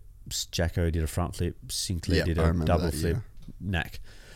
Um, yeah, and just like on TV, like, oh, congrats, you got a third. It's like that was the that was a horrible weekend. It was terrible. I went there with my mate Ash, who you know ride with, but he's a mechanic as well. And um, in practice, I uh, did a. I was doing one hand takeoff flips. I remember Nate Adams doing Fuck them that. uh, just off super kicker, and I did one in practice. I was under rotating, not going to make it, so I jumped over the front and just smashed. Not didn't break it, but jarred my ankle so hard it was just I could barely walk, and it was swollen, and had to um, strap it up to jam it in my motocross boot, so could barely even walk on that. And then um, think I, I must have got my best trick done. I only just snuck that around, which was was awesome. It was just a, an accomplishment to finally do one to do it. But then in the freestyle, the first time you've done one to do it? uh, yeah, yeah. I think I did a couple. I was at Travis's beforehand. I think I'd been to X Fighters, back to Travs, and um, yeah, we'd bunch into the pit. I did a couple to his mulch pile, but mulch bit soft, sort of get to the wheels and got sucked in and just Yeah, slammed. yeah, yeah, yeah. Um, yeah, but then in the freestyle competition, I tried hard for a ruler flip, and as I straightened up, tried looked through a bit too hard and dislocated one shoulder and my right shoulder, and so it sort of got back to my bike, but washed out, and I was done. And you know, like people like, yeah, congrats on gold, but I couldn't walk, I couldn't move. my arm. my mate Ash had to do everything, had to cart my bags. I was like just struggling to move around, and oh, it's just horrible. But you know, you just there's all this training and stuff that goes on in the background, and um, yeah, it's never it's never easy. But I guess you really you need a burning desire to Yeah. to learn or to progress, no matter no matter what comes in your way. And it's weird, eh? Like, you're so right. You need that burning desire, but like, none of us know where the fuck that comes from. Yeah, None of us know how to cultivate it. None of us know. It's just you either have that desire for that thing or you don't. yeah, It's yeah. fucking and, weird, eh? and talking about um, some people say oh, I. They've got an opportunity. Some people are also just happy to, to, to cruise, sort of Yeah. don't want to step too far out of the comfort zone. So I guess different people are happy with different things, and I was, you know, like one of those ADD kids where didn't want to sit still, didn't want to be in class, but always wanted to be doing something outside and just loved yeah, being extreme, basically, Yeah. sort of showing off and, and just pushing my limits. So The what what was your like big break you reckon to, that really sort of started the whole kind of deal, when I um, like events wise, I guess. I feel like the last so Honda yeah in in gee when was it uh, um Super X was in oh wait so Yeah, yeah. I was lucky that Honda sent me that bike over so I was able to, to ride it train and you I got back to learnt the ruler flip and a couple of other flip tricks and you know regular motocross freestyle tricks uh, later in the year when Super X was around, we um, we had to get ourselves there, and, and but Honda was they held a bike over there. I th- think that's what happened. But anyway, they'd had a bike there for me. I just had to have, I think I took some parts over, or maybe they'd set up the suspension for me or something. And but I had to get myself to the competition, so there was like Melbourne, Brisbane, Sydney, Townsville that year. Townsville. Yeah, yeah, yeah. I think it Um, rained that in Townsville though that year. Is that the last one? I think it was so, A complete yeah. washout. Yeah, they basically yeah. rebuilt the whole track in a day. Yeah. yeah. Well, so that was Townsville or Brisbane. Oh, there was a Brisbane one that was real wet too.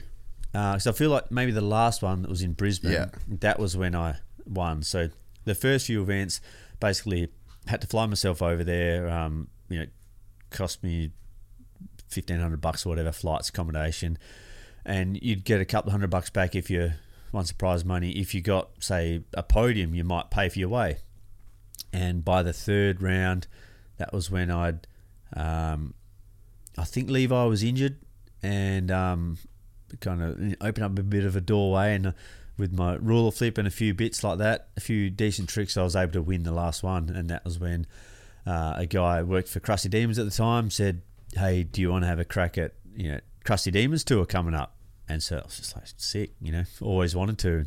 Uh, that was a bit of a, a bit of a door opening there, bit of a turning point because um, you know Crusty Demons at the time it was say in Australia it was ultimate, but then that guy, the guys that ran Crusty's at the time, then you know most of them, the promoter was then involved with uh, Nitro, Nitro. Circus later on, and um, he just sort of these guys know guys, and you meet guys, and just all of a sudden, all these doors were opened. Um, our mate Steve Sommerfeld Um, I, uh, I think Clint Moore was going over to a IFMX uh, Night of the Jumps event over in Europe. Yeah. and I think he was he was injured one event, and um, there was a free spot, and Steve had rang me up said, "Do you want to get to this?" You know, fly over. It's a bit of a trial, I guess, to see how we go, see how the, you know, there's always a bit of. Um, even if you can ride, they do like everyone to get on at these events. So Yeah. flew over there and hung out with the the Germans, and and you know we got along, had fun, um, did all right, and so they were happy to. They were crazy those night of the fucking what was it called? Night of the Jumps? Yeah, Yeah. I remember those uh, those events on like the Nitro movies and shit. They were just like fucking dude. European fans are just insane across the board, right? Yes, yes, there are a lot of insane people. Um, France, crazy, France eh? was a, a really big one, like Paris Bercy Supercross. Yep, yep. Uh, I think 2011, 10 or 11, I, I got to do one of those, and that was that was amazing. It was a, an eye opener. So it was, it was almost like a Supercross event in in um, Kwinana at home. There's just Crusty's did a show in Kwinana years ago, and I remember they'd, they'd have to do double fencing because we got a heap of bogans in WA, and they're just like you know hanging off the Ripping the fences, and apart. guys would want to jump the fence, and I think they um, jumped the fence and just they just had to leave everything and, and get out of there that year. But Was that the first year for the Crusty show? I Because Deegan remember. was, um, Yeah, There's that famous fame. It was the first ever Crusty shows in Australia ever. I think it might have And been, then there yeah. was all like the bikies and shit were involved in running it, and it was just in the fucking field. And then like they're all all the Crusty boys are legit on the mic, being like, "Tear this fucking place apart, fucking burn the cop cars," but and like fully incited yeah, a riot. I think that was it. Yeah, Yeah. they basically just ditched the And then they was like, the ramps "Alright, see ya."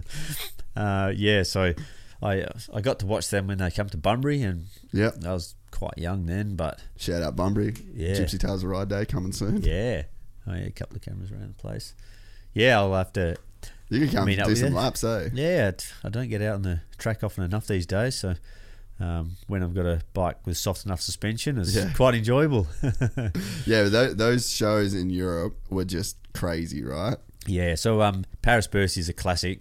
The French, uh, I know they, just- they love a couple of drinks and they get rowdy and loud. And um, I remember being outside and the original Paris Bercy building. It's like uh, it's kind of built into a hill, and there was a bit of a. Uh, it's almost like a forty-five degree. I think there might have been. Actually, it might have been grass on the side of the building. You know, it was funny, and Yeah. then there were there was like a staggered retaining wall down the bottom. I remember people climbing up and sliding down, and then just going too fast and just slamming the steps and just tumbling down and just you know breaking limbs, sliding down the edge of this building. But I was just chuckling, thinking, "Yeah." Well, that's like those. Um, that's like. Have you ever seen those? Um, Ronan, can you Google? Um, what would it, what would we type in? Like the I don't know. Have you seen those places where they just roll down hills? Yeah. They do those running races. Oh. like, yeah, find that. Dude, Chum- tumbling cheese or something like that. yeah, like that's so Euro. It's cheese out of chase, control. yeah, right.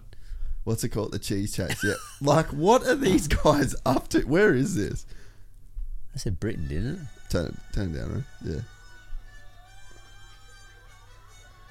Like, what's this? Is so European. It's it's insane. What's the appeal of, of this? But uh, there's ones. Um, there's ones that I've seen that they've like let logs go down the hills as well. What's Yeah. that one? Oh, there's a log ride where they, I think they s- start off. uh, oh, they slide down on it. Dude, she just ate shit. Oh, she'd be beat up. Oh no, that's a broken wrist. What are they up to? But like this yeah, is so that's you can't even see the cheese there, can you? They've just rolled it down and they're all trying to get to it first. Oh, oh, dude. But then, like, think about it: Madrid running of the bulls. Yeah. Like, what are these? What is up in Europe with all this shit? you haven't been to the We do some of that. the running They the do that. but yeah, it's um a Yeah, couple of cool events I'd love to get across to. Nah, that's Not- not that there we go. though. Right, no, go down. yeah, this one's in Japan. What is? I fully don't understand any of this. This is pretty sick though. Like that seems super gnarly.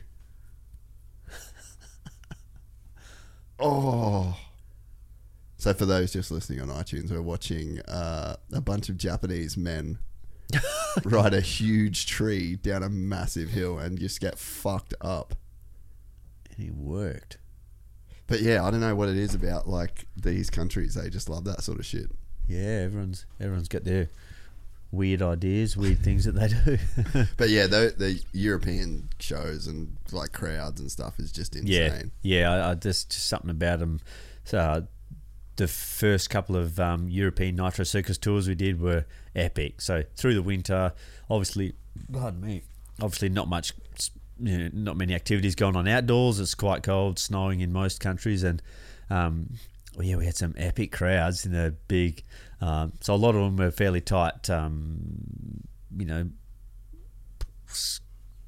ice hockey, ice Yeah, hockey stadiums. yeah. We got a couple of um, big soccer fields that were huge, but gee, some of the crowds are obviously not much going on, so they're all pumped. They they just love whatever's going on. But man, they're loud, crazy. They're animals. They're awesome. So it's crazy because you're young and you're seeing the world for the first time while also doing these insane tricks. Like, there's a lot going on to process when you're Josh Sheehan first doing all these shows, right? Because it wouldn't have been like you traveled to Europe and traveled all over the world before this. Nah, nah. Um, I was lucky enough. Those few night of the jumps events went to some weird countries, country Russia, and you know get a bit freaked out in some areas. What was Russia like?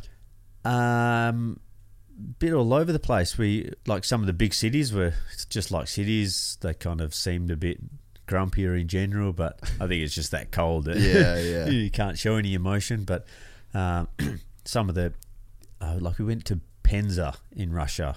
Um, I think we landed in Moscow, and Google Penza. I want to see Penza. they told us it was um, five or six hundred k bus ride. yeah, there you go. City in Russia. Go And down. we thought, yeah, no worries. You know, six hour drive, and then twelve hours later, we got there, and it's just terrible roads and uh, just such a slow drive.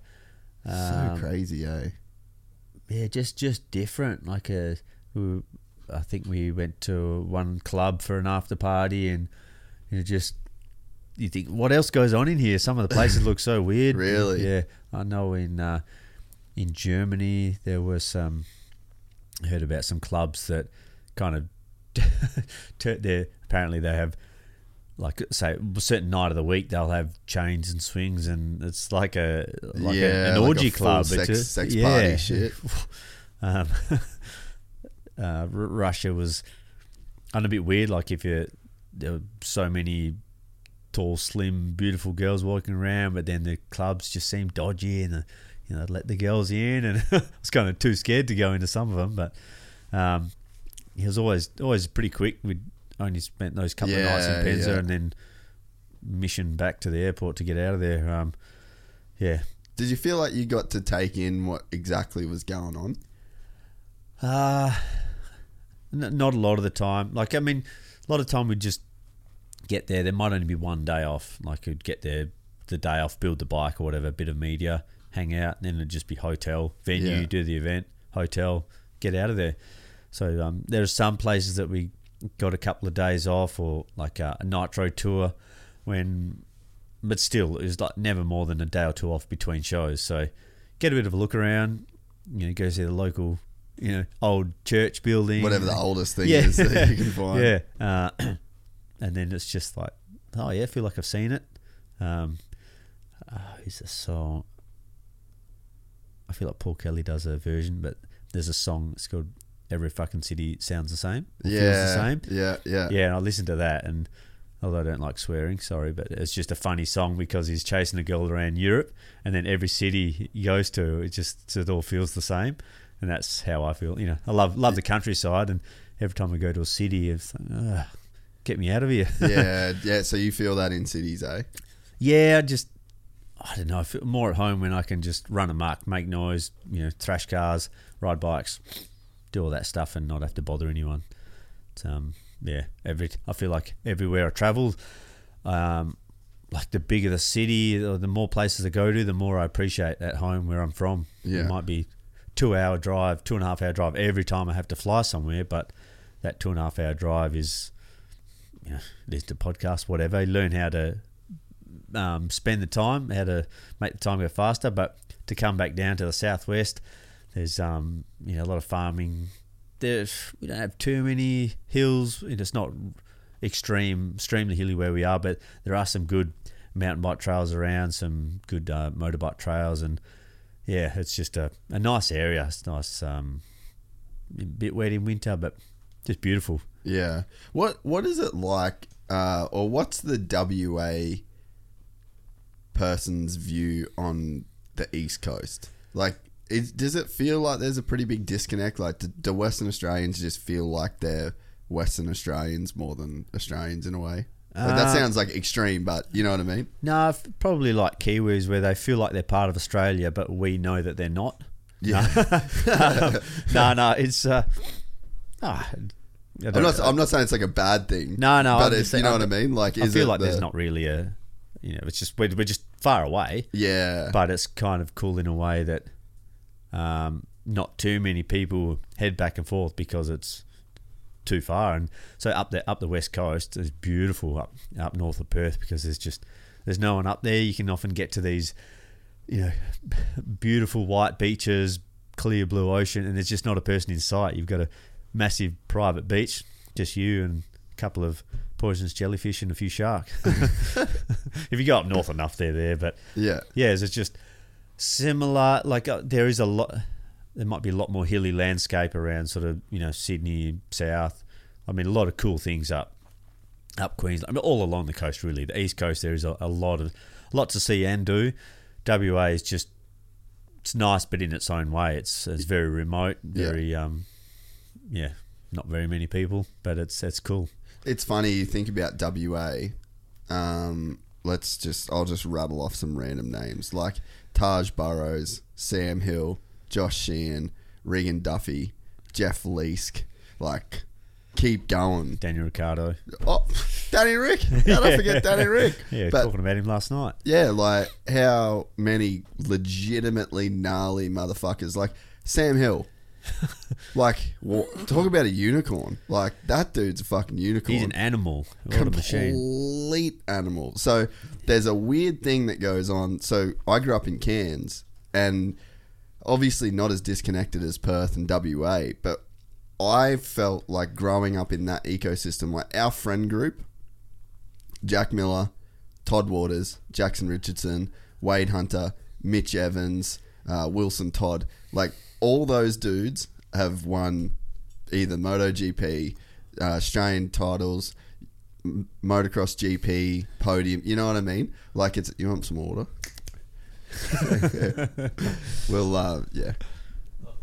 Yeah, yeah. Go, go. Just go. Uh, just keep the camera on Sheeny and then grab him some extra H2O.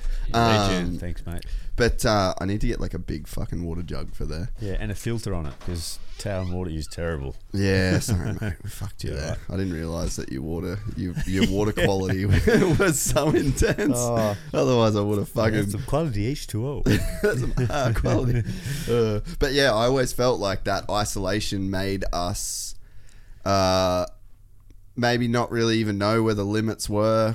So Yeah, you, yep, you end definitely. up just doing your own thing and you end up finding your own limits. And when you've got enough guys that are around pushing each other, that isolation definitely breeds its own version of kind of finding the limit. Yeah, I, I feel the same. You're kind of um, expanding on what I was trying to say earlier about like feeling like I was so far from the action. It's like you're not with other people to learn from or to, to guide you. You just kind of, yeah, it's a good way to put it. You're just finding your own limits. You're pushing your own limits and kind of not worried. It's like California. There's so many people riding. That, Yeah. They'd often ride together, but you, you'd see what everyone else is doing. Cheers, or you know, thanks. Um, yeah, you might be more inclined to follow someone's path or you know guided somewhere from people around you. But when you're in the country, there's no you know, no one around you to, to guide you or to to either help you or to teach you or to show you anything. So you just kind of yeah find your own path and could be anywhere. But Yeah. yeah, I feel like it certainly helped with with the drive motivation. Just I don't know, maybe more time. Just Yeah. made me try harder. Made me want to do more. Yeah, well, man, I'm I'm I'm thinking, and there's just so many more dudes from WA that have killed it. Like even Mm. Jack Robbo now is one. Like he's going to be a world champion surfer, I reckon, from Yeah. WA. You know, like there's just so many insanely talented dudes, and there's been so many. You know, before the people that we've mentioned as well, and yeah, it, it, is a weird thing, and it, it, I think it comes from isolation. And you know, we had um, a lot of mountain bike world champions come out of Cairns as well. Like you've Yeah. got world class kind of facilities, I guess, in terms of the mountains. Yeah. But um, but yeah, there is a weird thing that isolation, especially if you get a group of dudes together, that you know you can form like a weird little group. And Yeah. that, that weird group can really push each other. Yeah. And yeah, when there's no one else around, and you, you've, you know, we had like Crusty Demons tapes, and we had, you know, like some old moto movies, and that was sort of it. And you, yeah, you just, we were out. We had a, we were lucky enough to be friends with the Richardson family, and they had a bunch of property, and like there was fucking ten tracks. So every day, where are we riding today? Oh, Yeah. Pull up at this part of the farm. Pull up at this track. Yeah, that's awesome. There are some. I don't get out often enough, but for trail riding, just uh, south of where we live, sort of just bailing up to Nannup area, not quite down Manjimup way, but I mean from there all the way down to Manjimup, where you'll be racing later on. It's just a lot more hilly, a lot of bushland in the hills, and there's a lot of like they have some downhill motorbike, tra- uh, downhill mountain bike tracks Yeah. there, races, and yeah, and we um just take our road trail, you know, enduro bikes through there, and you, um, a mate works down there in the pines, and yeah, just find all these trails, and uh, you can have so much fun out in the bush, and you just yeah do do what you want to do. Yeah, no, it, it is. Man, I'm getting pumped for WA. Yeah. Uh, this is perfect timing, and I've got Jeff Lease coming in here on Monday. Oh, yeah? just running all the WA heroes through this joint before we get going. um, when, what was it like meeting Trav? Because I feel like that's probably a um, a turning point in your career in terms of like the way that you could progress. Yeah, look, Travis Travis was uh, a bit of a childhood hero. Just loved. Uh, I never liked. Um, I, I never wanted to say have image or anything like that. I just loved doing things and and not trying to look like the cool kid or not trying to be famous. And like I always saw Travis as just the guy that killed it. Might have been a bit goofy or whatever, but he just did it because he loved it and he Yeah. was ultra talented and and amazing at everything. And you know, some other guys were sort of a bit too image orientated with Yeah. a brand or whatever. And I just thought, yeah, that's awesome what he's doing, and he just kills it at everything. Is And you picked that up early from him. Like you, you noticed that in him early. Yeah, I guess it just because it was, I, uh, you know, it felt like a similar upbringing, similar person to what I maybe what I was or what I felt like I wanted to be. So Yeah. you know, just some people you just kind Yeah. of see them and you think, ah, that's Oh, for sure. There was dudes that wanted to be Brian Deegan. and Yeah. there was dudes that wanted to be Travis Pastrana. Yeah, I certainly didn't break it down like that back then, but it just I saw him and thought, oh, that's cool. I want to be like that, you know, do just do cool stuff and and just not care about anything else. And um, yeah, to f- actually, uh, I remember I can't remember how long before I joined Nitro and met Travis, but I remember thinking at one point, oh, how awesome would it be to be sponsored by Red Bull and, and ride for Nitro Circus? You know, just thinking about Travis's position, and then uh, within a couple of years, I was there. Had had the sponsorship and met him, and uh, I think it was 2011. Finally got to 10, 10 or 11. Anyway, one of those years. Finally got onto Aussie uh, regional nitro tour, and it was it was amazing. It was a bit, you know, I was a bit sort of shy and uh, a bit quiet because there was just a whole group of people that I hadn't met yet, and but yeah, he was just so humble, down to earth, and just a legend. And um, you know, always so energetic, but everyone just feeds off his energy when he's around him. Yeah. Um, and he's just yeah so helpful. He's always wanted to do fun things, and I think it was. Um, I feel like it was in 2010. Ah, no, 11, 2011. And at the end of that Nitro tour, he was like, "Oh, does anyone want to come back to my place and learn some tricks?" And I was like, uh, you know, straight Yes, there. And a lot of people had jobs and stuff, and I just kind of, um, I think I was still in seasonal drilling at the time and didn't really have a job anywhere that I had to be. So I was just like, yeah, jump straight over there, and that's when I he had a I don't know, just the way he thinks is good. Like, oh, you know, maybe think of three things you want to get out of this trip, three tricks you want to learn, and um, double flip, and started playing with a special flip, and I forget what else, but the double flip just with the 450 it was just sort of something that appealed to me, and it's like I reckon if you can do a double flip, you know, with the your bag of trips, you, tricks, you'll be able to win X games, and it's like, yeah, good one. So that started me on. Uh, started uh, the whole, whole whole double flip trip. So I was just getting confused Yeah, about yeah, the dates then. yeah. I feel like it might have been end of 2010 because I'm pretty sure I went to X Games in 11. Yeah. 11 was a, a big year. A lot happened that year. So, but um, yeah, it was amazing. He's just so helpful. You know, let me stay at his house and just he had a couple of cars. He just was so helpful. So he's got a couple of mates that always help and kind of felt at home. Like Hubert was um, bit of a mechanic, bit of a machine operator, and I kind of love doing that stuff too. So yeah, I, don't can know, see just- you boys getting along pretty good, actually. yeah, and I kind of felt felt really at home, and I could help out when I could, and um, yeah, and still ride and have a blast and learn some crazy tricks and and try to avoid getting hurt. Was were you the first dude to double flip a four stroke? no, no. Um, Scott Murray, Scott Murray, and I don't know. Six was doing a two fifty, wasn't he? Yeah, Scott he Murray was, a- doing a four fifty. Yeah, okay. Because Trav did. Uh, he was always double flipping two strokes. Yeah, yeah, but he could double flip anything. I think. Yeah, yeah, fair. it's like the the whole the triple flip.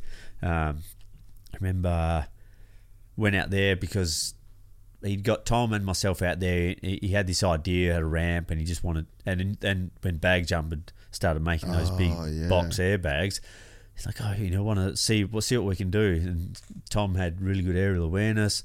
I just had the the balls to give it a crack, and Travis was just sort of brilliant at everything. But he would, um, after a few ramps, he's like, oh, you know, 250, oh, maybe I'll try the 450, and then like, oh, it's a bit heavier. You know, I'll try the light 125, and he just like fifth gear on the 125, What? third gear on the 450, and he just tried. I think he even tried the 500. He's um, Oh, the Armzilla. Armzilla, yeah, he's just uh, so talented. It was mind blowing, really, being He- around him. He's a force dude. Yeah, Like he's one of the more bizarre. I've met a lot of people. He's one of the more bizarre and awesome people I've ever met in my life, man. Like he's, from the how nice he is to everybody, how gnarly he is, and how like staunch he is about stuff. Like he knows what he wants and he knows the way to get things done. And you know, like he, yeah. he's the nicest guy ever, but he runs his own program. And you know, like he's got a there's a combination of factors that go on with that guy that just make him like the most cool and unique dude, eh? Yeah, well, uh, it's it was interesting getting over there and meeting his parents too, because it kind of it gives shed a lot more light on why he is right. why he is, but um, why he's how he is. So uh, his mum, uh, just a like really kind, loving Christian lady. So like, I guess very respectful and sort of has good morals and. Um, then the dad is a um, just a like an animal of a drill sergeant in the military in the army, but like in the army you learn respect and you learn um, Yeah. yeah there's a, lot of rules and uh, I forget the word you, you Like you need- discipline. discipline yeah a lot of discipline but you're hard as nails so he's just had like all these you learn he's so so respectful so uh, intelligent smart and you know um helpful but then he's just he's an animal when he when he had to train his, his dad was like yeah if you want to try you got to try hard so he uh yeah good good combination amazing to amazing to be around Yeah, and then you you wrap that up into a kid that got obsessed with dirt bikes, and Yeah. you know, there's obviously like a level of talent there. But it's funny. I I had Julian Wilson on the podcast. He's a surfer, and he was like, he was saying, I think talent's just bullshit. I think that all talent is is just obsession. And then you get so obsessed, and then you practice and practice, and you just Yeah, will yeah. yourself into being good. And I'm like, fuck, interesting way of looking at it yeah, because I, I I wonder about that because like I've I'm so not talented in motocross, and then so talented in jiu-jitsu. yeah okay So I'm like, what? Like how? You know how how does it? Is it the and I lo- I find it fascinating to think about why, and especially because I'm talking to people like you for my job. You know, like people would say you're talented, but then it's like, is it talent? What is it? What Yeah, what what is, is going? talent? What is that thing that's going on? And you know, like the literally the first time I ever did jiu-jitsu, I just was like, oh, this is sick. Like I love this. And then I watch people that come into their gym and they do their first their first class, and they're just like what the fuck have I like you know and it's everyone's got like this into I guess what I'm trying to say is like that the baselines are different. Yeah, everyone right. has this weird different baseline, and I think what we call talent is when somebody's got like a fairly high baseline, and then they just start building on it. You know what I mean? yeah, it's it's all it's funny hey, so people's brains they everyone works differently. So I remember as a kid I was always interested in like doing stuff with my hands, like hand-eye coordination, sporting, that kind of stuff. But was say never very um, smart in school or was Yeah. that interested. But then some people are more I don't know, some more analytical or more you know, just people have the areas where they they they do better at, and then I guess that's where they can develop talents in certain areas because they're more inclined to be interested or In the things that come naturally. yeah, yeah. So I always loved um, yeah pushing limits and and hand-eye coordination, like doing flips and stuff like that. I just love that kind of stuff. So I guess it it, it helped me later on when I was you know riding bikes. I, I certainly didn't have any talent as a kid. I learnt on an ag bike, and but it was just through sheer passion and and just want to do it and, And see, wanting that to push lends- myself. Yeah. that lends into what Julian said, right? Is it's just that obsession. Like you get obsessed with something and then you just do it over and over and over. Yeah, because that's uh, um, kind of uh, made a lot more sense when some younger kids were saying, "Oh, you know, what do I need to do? I, I just want to, I want to be a famous motocross rider." I thought I didn't. I Yeah. just wanted to be the best I could do. I think that's the problem. Is some people want to be this end product, Yes. but then like you sh- just do what you love to do. You know, Yeah. if you if you love it and if you're passionate about it, you, you know, you can learn a way to monetize whatever your passion is. You know, help people. You know, provide some kind of service. Doesn't matter. It's just you know you have to at least start in an area that you like, and then yeah, you, wherever your passion lies, then you can work on that. I honestly think one of the most like uh, one of the I guess most interesting achievement of your career from the outside in um, is that you really don't give a fuck about like being famous, being cool, quote unquote. Like you, you're not that guy, and it's so hard. Like there, there were more people that would want to do freestyle motocross or professional motocross and supercross or professional sport. The percentage of people that would want to do that to be famous Yeah, would be so much more than the people like you Yeah, who don't really give a fuck to be famous. Yeah, and uh, there's a couple that makes me think of like uh, so a friend told me about the lo- five love languages. Yeah, that was an yeah. interesting one, and then, Yeah. but also like um, childhood upbringing, environment, like all that stuff has a play on how you end up as well. Because like I was never, uh, I guess, a very loving family, so very fortunate there. But then I never really sought to. I didn't was never trying to find love anywhere else. I just I like doing things, and so then um, what I thought, you know, when I was younger, I thought everyone was, you know, say like me and wanted to do stuff. But then a lot of people, you know, some people like words of affirmation more, and I was Yeah. like, it was only just a few years ago that I sort of this all became It's clear to interesting me. that love Yeah. language stuff, isn't it? Yeah, so I just I feel like everyone works differently and is after feel like they're chasing different things to feel complete, and so yeah, for me, thankfully, it was just I didn't didn't want I didn't need people to say oh good work. I like I didn't care about what they thought. You know, obviously I didn't want to hurt anyone. I didn't want anyone to you know, say think I was an absolute dick or anything like that. But I still it wasn't their opinion that was driving me or that was affecting me. I just um, yeah, it's a bit of a no, no, I know, I know exactly what you're saying. That's in, I've never really thought of it. Um, I've read that love languages book, um, and it is pretty interesting.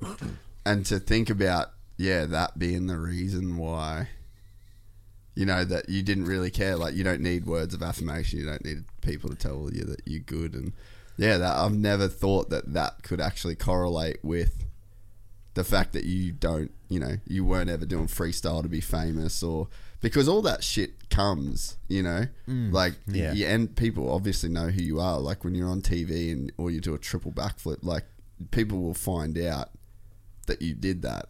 You know what I mean? It, it's but then yeah, there is like definitely people that they want to be famous, and that's like people that start bands or be actors or you know like there's all of these kind of things that you know people that's what they want out of it, and then they'll kind of trudge through the process of making movies and Yeah, know, I do bit- wonder though if there are a lot of a lot of people might be wanting to be famous, but then there are a lot of people, even like singers and you know like band members, pardon me, actors that purely like to act and like Yeah. to do all that stuff. So I'd, it'd be interesting to know. Well, that I, I feel like they would be the people that reach the very pinnacle. Yeah, yeah, I I feel like so. you can only fake it a certain amount or like that yeah. level because what you said before about like the um I guess the way you looked at it, it's like you were just in love with the process of doing it, not like Mm. the end result. And I think that if you're, you know, like this podcast, for example, like, dude, the the time that I spend actually like posting a video and then looking at it, being like, wow, that's doing great. You know, that's like a very small percentage Yes. of the time. Like, by the t- I don't really get to enjoy. You know, I'll look at the numbers and be like, that's fucking crazy, but that's it Yeah, because yeah. there's more work to be done. Like, if you stop and smell the roses, essentially, and like, if that was the motivation, you're only going to get to stop and smell that garden for a couple days before those flowers fucking die. Yeah, so, yeah. like, if you don't keep, it's the work that you've got to love. Like, you've got to love the the thing that yields the results, not the result. Yeah, yeah, good point. That's another a big, big part of um, being success, successful as well. Is some guys love love riding motorbikes and want to be successful, but I really I loved hard work. I loved hard training. You know, it's a lot- harder now. Like I need something to be motivated, but like football, it's it's hard and you get sore and it's it's a, a process. But I sort of love the challenge. I love p- pushing myself through that, and I think growing up on a farm that helped me also Yeah. learn to work hard. And Dad pushed me a lot. Well, helped me a lot to motivated me a lot to work hard. And um, yeah, you get more done. The more you, the harder you work, the more you can learn. The more you can progress. The better you get. So although yeah, I might have got good at motorbikes, but it was a lot of hard work. Uh, Yeah. But the fact that you like the hard work is Yeah. what yeah. Yeah. What do you think like when you are doing hard work and shit like footy training or whatever, like a real difficult thing to do. Like what do you what's the talk that's going on inside your head like cuz I feel I don't know. For me, anyway, like I got the voice that says like stop, like just fuck, this is too hard. You know, like you don't really have to do this. Like you can intellectualize your way out of Yeah. why you don't really need to do this shit. You Yeah. know, ice baths, perfect example. I Yeah, for sure. I can, I can literally. I my housemate got super into doing ice baths, so I just started reading all these research papers on. Um, Why not to? on on ice baths just to literally see if there was any like hard evidence because that's my brain intellectualizing a way out of a hard Yeah, thing yeah, that yeah. I don't want to do. And then I, I actually um, did one only a couple of weeks ago down in Sydney with my mate. And yeah, that first 30 seconds, the body's just like, abort, abort, abort, abort. Like, what, what? And you're just like, get the fuck out. And then after a while, like, you, you know, you get through that 30 seconds and then the next, you know, couple minutes you can figure it out. But feel like there is and I mean, I don't know. Maybe that's just not the way that you look at it. Maybe there, that's brains working differently. Like your brain looks at it in a different way. Yeah, and, and I get in a nice bath and think this sucks, this hurts, but you know it's it's causing me to you know tense up. But now it's a challenge. It's like you, have to tell yourself to relax. you have to force yourself to to breathe normal, and then and you can sort of. Uh, I mean, physically, it- it's it's just cold. It's nothing more than cold. So Yeah. why you know? So that for me, it's like i I've got to overcome this. I've got to adapt.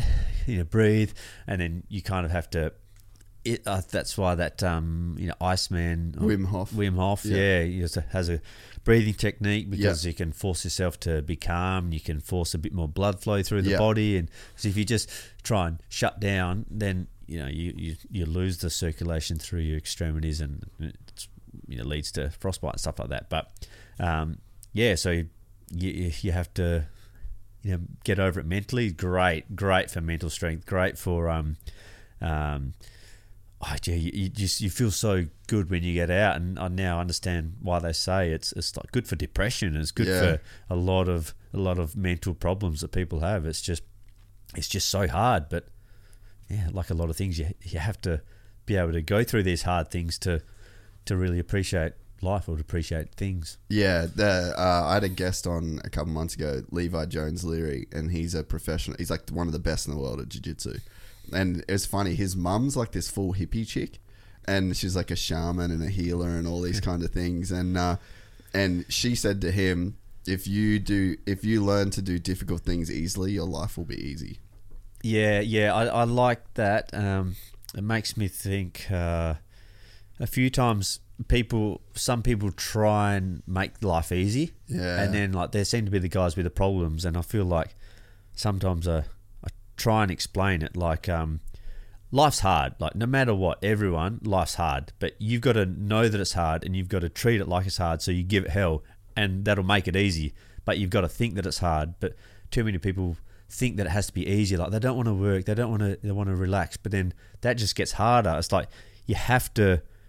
It's like there's where we see normal, then that's hard and that's good. But like if you just sit there, like the gap closes up, and then all of a sudden, like just anything seems hard. But you have to push yourself. You just always have to challenge yourself to like. That's why ice bath is so good because we like to be warm, but if you just you know stress your body, you put yourself through crap, and then you feel so good when you get out, and it like it helps you. You adapt to it. You get you get better blood circulation, better mental health, and then just the normal just seems so much better because you you put yourself through this crap. So, um, yeah, everyone encourage you just to Yeah. to do something that's challenging. Like, that's why fitness is hard, but you've really got to. That's why I like football training actually because it's it's it's really hard in motocross. It's a it's a if there's if you're not training with other people, it's so hard to push yourself. But if you're with a group of people, with a group of friends, especially, you can push yourself, and you know it's um it's hard, but you you you have to sort of push yourself. You have to yeah, Yeah, stress yeah. yourself a little bit to to really appreciate life. I reckon. Yeah, no, totally. And I think that was probably um, I would say that I feel like I worked I've worked hard. Like I definitely knew how to work hard, but I, I definitely didn't have my head around that concept fully Yeah, until yeah. the last few years. Like I, maybe like 28, 29, where I really kind of ex- literally exactly what you said like, "Oh, fuck. There's no such thing as an easy life." Yeah. And, and you know what's funny actually? This is a it's a um, it's like a, a it's the second. Can you pull up the laws of thermodynamics, Ronan? Weirdly enough, but it's like the second law of thermodynamics is like de- degeneration. Like if you leave something alone in the universe, it degenerates. So Yeah. like you you have to um, yeah, the second law of therm- thermodynamics states that the entropy of any isolated system always increases. So essentially, if you leave, if you pull an apple off the tree and you put an apple on a table, you leave that apple alone in the universe, it degenerates, it Yeah. entropies, it turns into nothing. So that's the process of every single thing that is created in the universe. A star goes through that same process. Yeah, It yeah. just takes billions of years and an apple goes through that process and it takes like 3 days. So we we go It through lasts that a little bit longer than that. if it comes from if it comes from a Sheehan Yeah. farm. Yeah. but we're that too. We're Yes. a thing that's in the universe that when you leave it alone and it becomes an isolated system in the universe, over time it will fucking degenerate. Yeah, So like as soon as like that concept clicked in my brain, I was like, ah, I've been disintegrating since I was born. Yeah, like I'm yeah. growing, and well, I feel like there, there's a period where you're not, you know, like you're growing, but once you hit that point of like you're not growing anymore, there's no new cells. You're essentially you've been left alone in the universe, and you are going to degenerate and you're going to end up like that apple and you're going to end up like that star. Yeah. You will be reduced to nothing like Yeah. everything. Use it or lose it. A hundred percent. And so, what you're given, in a like to get even deeper and weirder into it, we've got like this conscious awareness of that. We might not think about it consciously, but that's whatever's conscious and whatever has life. They're programmed to protect that life for as long as they can, pass that life on. So there's this weird kind of thing about being alive. So that's like essentially in my head now, I'm like, that's why you're alive. You know that there's this process of of entropy that goes on in the universe. And it's like you think about your room. If you don't clean your room, that fucking entropy like it turns to shit. So that's this constant process and i think as soon as you like you just said it you buy into that philosophy of like life's hard. You life is literally a process of things coming into being and then dissolving to shit. And you can look after those things for a certain period of time Yeah. while you're around and you can use your like knowledge of that process to like keep things going and keep things in order Yeah, yeah. for until they eventually turn into disorder. And some people they just leave their lives in disorder. Yeah, yeah. and that that's not a concept that's in their head. They're like wait i'm fucking here. I'm alive. Like this is this should be easier than this right? And then when it's not as easy as you think it should be then you start blaming shit. You're like well Yep, that's because yep. of this and i'm not lucky and this happened and fucking this but Yeah, it's like believing in that concept Yeah, and that then flows into say career, business, person, you know, life. Where say, if you don't do something, it fades away. If you lose, if you don't use it, you lose it. But everything, the world is progressing. So uh, that's a classic. I love. Love a good quote book or good quote. So one of them is, even if you're on the right track, if you just stand there, you'll get run over. Yeah. So um, not only do you have to be progressing, but if you want to be successful, like if you want to be a good surfer, rider, whatever, anything you do, everything's moving forward. So you not only have to be moving forward, but you have to progress more than what the other guys are Yeah, doing. yeah, so yeah. like you should, yeah, it's like oh, there's um, some good scriptures as well about um, man with idle hands. Like it, you know, hard work gets you places. Basically, you know, idle hands doesn't get you anywhere. It's like Yeah. you need to you need to work. You need to progress. You need to keep moving. yeah it's it's such a yeah it's such a valuable concept eh like to, to, to just to just know that life's supposed to be this hard It- Yeah, because it feels yeah. shocking at times how hard life can be Yeah, yeah, it's um, it's like a, a big test. We're only here 80, 100 years. It's not meant to be easy. It's weird though that then it just fucking st- it just stops. That's like the other fucked up thing about it as well. Is that you're like you do all this work and then it's fucking over, and you're like, well, what was the point of doing all this work? Yeah, well, yeah. Then that turns into the, the whole religion thing, and Yeah. I've been thinking about that a bit recently. So I've, I've, I'm Christian, but um, so I grew up with a Christian family, but you know, you get to a certain age where you th- you can think for yourself, and then you know start to doubt. You wonder, you think, well, what's really happening, and then you know the lately, you know, I'm sort of so sure on things, but Where are you at with it? so I'm so I'm Christian. I believe that Jesus, you know, two thousand years ago, he was born. He was a carpenter, just a normal person, but obviously the, the most influential man to ever walk Earth. We, you know, we have two public holidays around him, and, and our current time, sys- you know, dates based, based around off him. yeah. Yeah, but um, so he's son of God, and he came. He died for our sins. So then, so we didn't have to, you know, so we can, you know, like everyone say, oh gee, so I could probably get too deep into it, but No, that's all right. we're all born sinners. So then, you know, we can't. Yeah, let's see. How's this long? How long is this going to go for? No, Um, take as long as you want. yeah, so I mean, yeah, to me, where I'm at is I like to look at the big picture. So a lot of people might think, oh, you know, we're um, you know, we come from monkeys or whatever. I was like, How how ridiculous to think that an atom, a bit, or give it, you know, a bit of dust where it's multiple molecules hit another bit of dust and create something intelligent and that just happened to start learning by itself. I just think that is so ridiculous. Like we had to be created. So to me, it's like there's only one man that defeated death, one man that um, died back. and came back, Jesus, and um, you know we we're so like even Charles Darwin, the guy that wrote the book Yeah. on um, evolution, the Yeah. theory of evolution, and he there's a there's a quote I screenshotted it, but it's like he talks about the eye, and it's like the eye is so advanced. I, Yeah. forget how many millions of light sensitive cells are in our light, and he wrote to to to think that the light the eye occurred from natural selection is just bizarre at the highest degree. It's just, and I think yeah, it's true. So I'm just so I'm so sure that you know I I you know without thinking about my background and upbringing and stuff like that, I can see why people are so you know confused. You grow up with um, being taught one thing, and then you know, um, so hard to believe that there's a man in the sky. But for me, it's like step back from both of them, and like it's impossible to them by chance. Like it's and to think that you know, like over millions of years, we've you know evolved. Like, how ridiculous! Like I can understand how the um in the universe expanding like that's probably what um creation would look like to be expanding and ever growing but Yeah.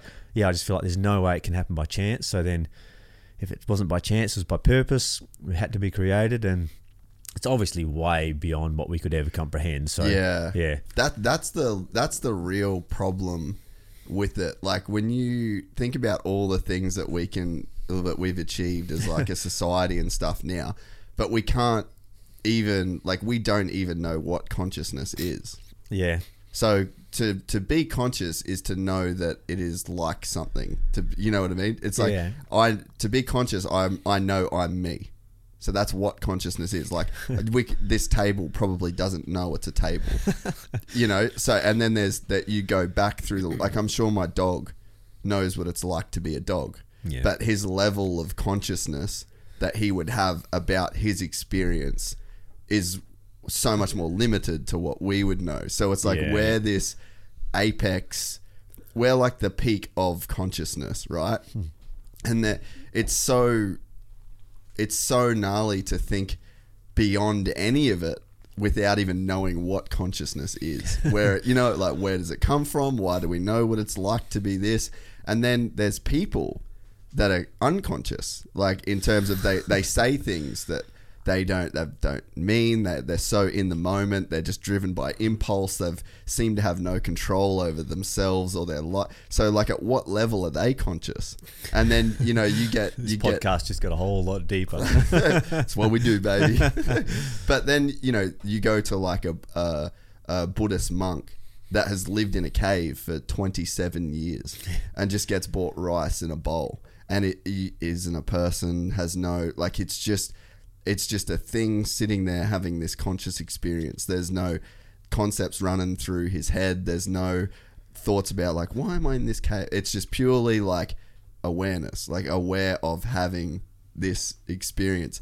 So like to for me like that consciousness is my thing that I think about the most outside of like the any creation, any of any of that because to me like I there's no point me going further without even knowing what that is, how we got it, how and then I'm just like I'm like, well, I don't know how I could find out any of the information. Like there's that has to be we're in this box and whatever created us, whatever the you know, something from nothing like there's there's something we're inside a box and there's a bunch of shit that's outside the box and we just don't know Yeah, what's yeah. going on. So to me like that just the conscious experience and understanding your own conscious experience that's where I'm at with it all now because it's like I'm like fuck I just I no we don't know. We don't know what consciousness is. We don't know why we're conscious. And it could be it could be religion. It could you know like it could be God. It could literally who fucking knows but that to, that to me is like such a crazy mystery just in itself that I like I don't even need like I don't even have a uh, thought of looking outside of that because that right there is just so puzzling. You know what I mean? Yeah, but that's also what motivates me to think. Well, makes me think like it's impossible for like we're obviously like this for a reason. That's what I think. Like we had to be created, we had to be made like this, which is why we were made in God's image. So, to me, to think from that point of view that we were created by God, it, it all just makes sense. So Yeah, yeah. No, I don't- definitely. How does that? How does that uh, fit into the crazy shit that you do then? Like, Uh, wh- wh- how do you feel about death? Because like you've lost your brother. At any point, like you could die from doing Yeah, the things that yeah. you do, but I could also die going to the shop to get lunch. Yeah. Um, but like, how do you feel about the things that you do within that framework that you've got? Yeah, well, there's the um, I guess it's uh, like growing up, say in the twenties or whatever. You, you know, you just kind of, I didn't really um, think I was living for a purpose. I was just, I was um, you know, just doing what I love doing. Yeah. I just sort of love pushing my limits. But as I'm getting older, you know, in my thirties, I'm thinking a lot more about you know why I'm doing what I'm doing and what I want to get out of it, and and you know, start to think about a lot more about um, like why I believe I was put here, why I believe we were put here, and and to think that if I look at it from um, Like zoomed out ten thousand yeah, feet. yeah, and think that we were made here in God's image. we came here with nothing, we leave with nothing, and we're all, you know, we're all God's people. Like everyone's even, everyone's loved. You know, he, God is love, and he, Yeah. and you know, he doesn't.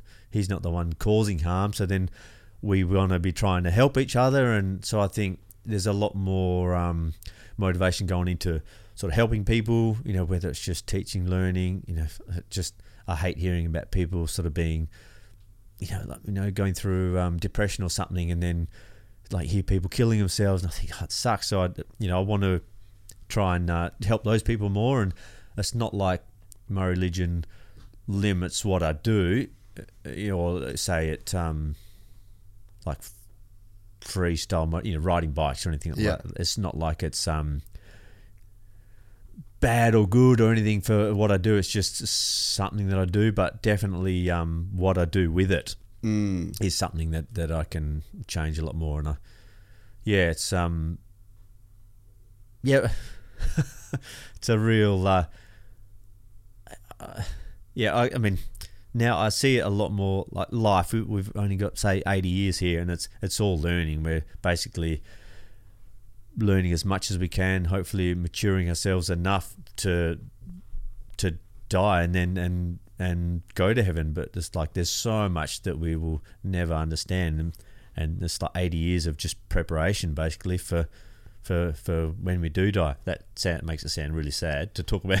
No, well, I mean, for there's- 80 years, well, but- it's either that or you live for eighty years and you don't go anywhere. That's probably even sadder.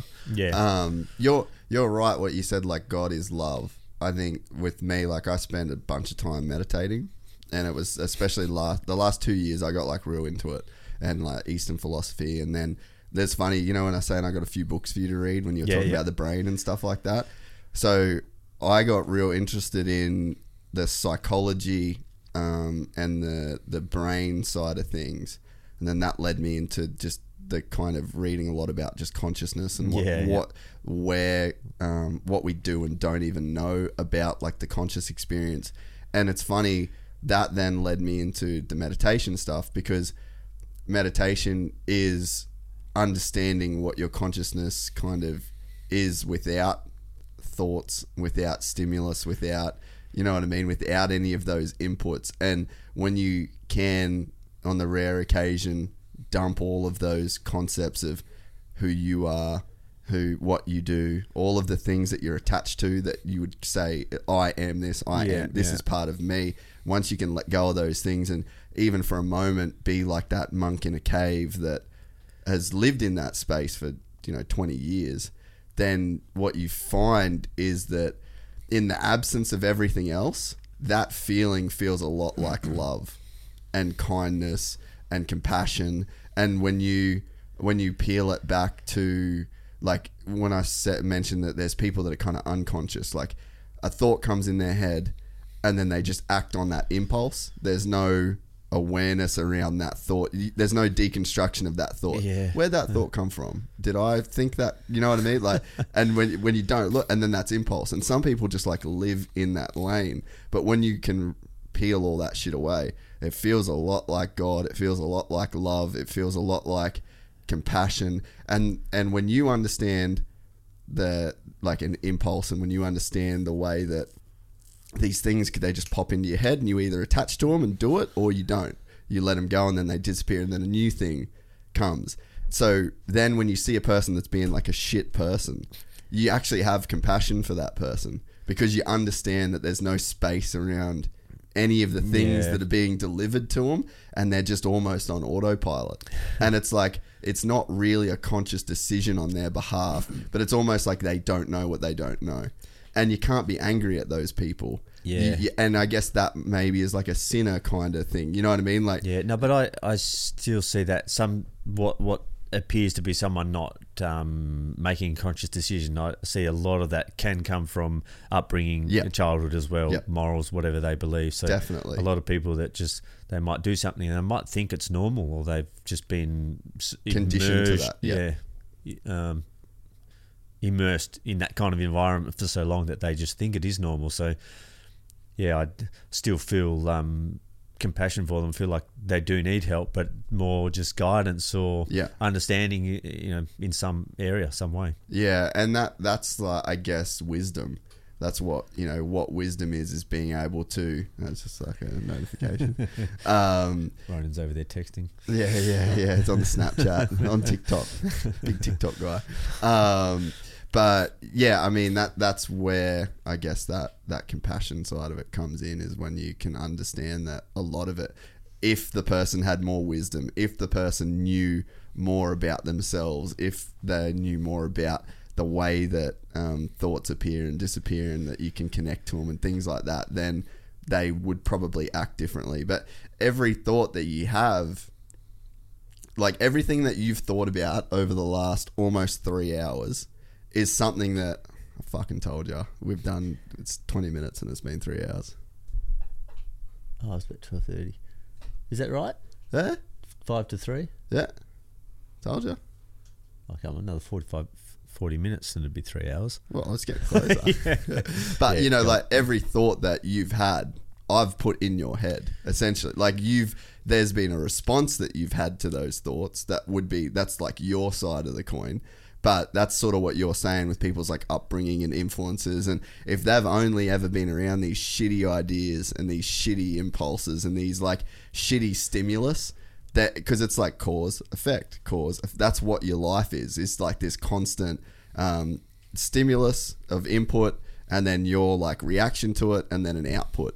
So it's Yeah. like constant constant reaction. So like what you said you know if you've got this fucking shitty upbringing you don't have knowledge around these certain areas then it's like is it even really your fault? Because there's that cause and effect. Just is just this back and forward tennis match. And you can either be like your cause and effect is you know you've got these good frameworks you've got these good people in your life you've got this love in your life you've got this great place that you grew up and then the input and then output input output is like pushing towards this positive direction.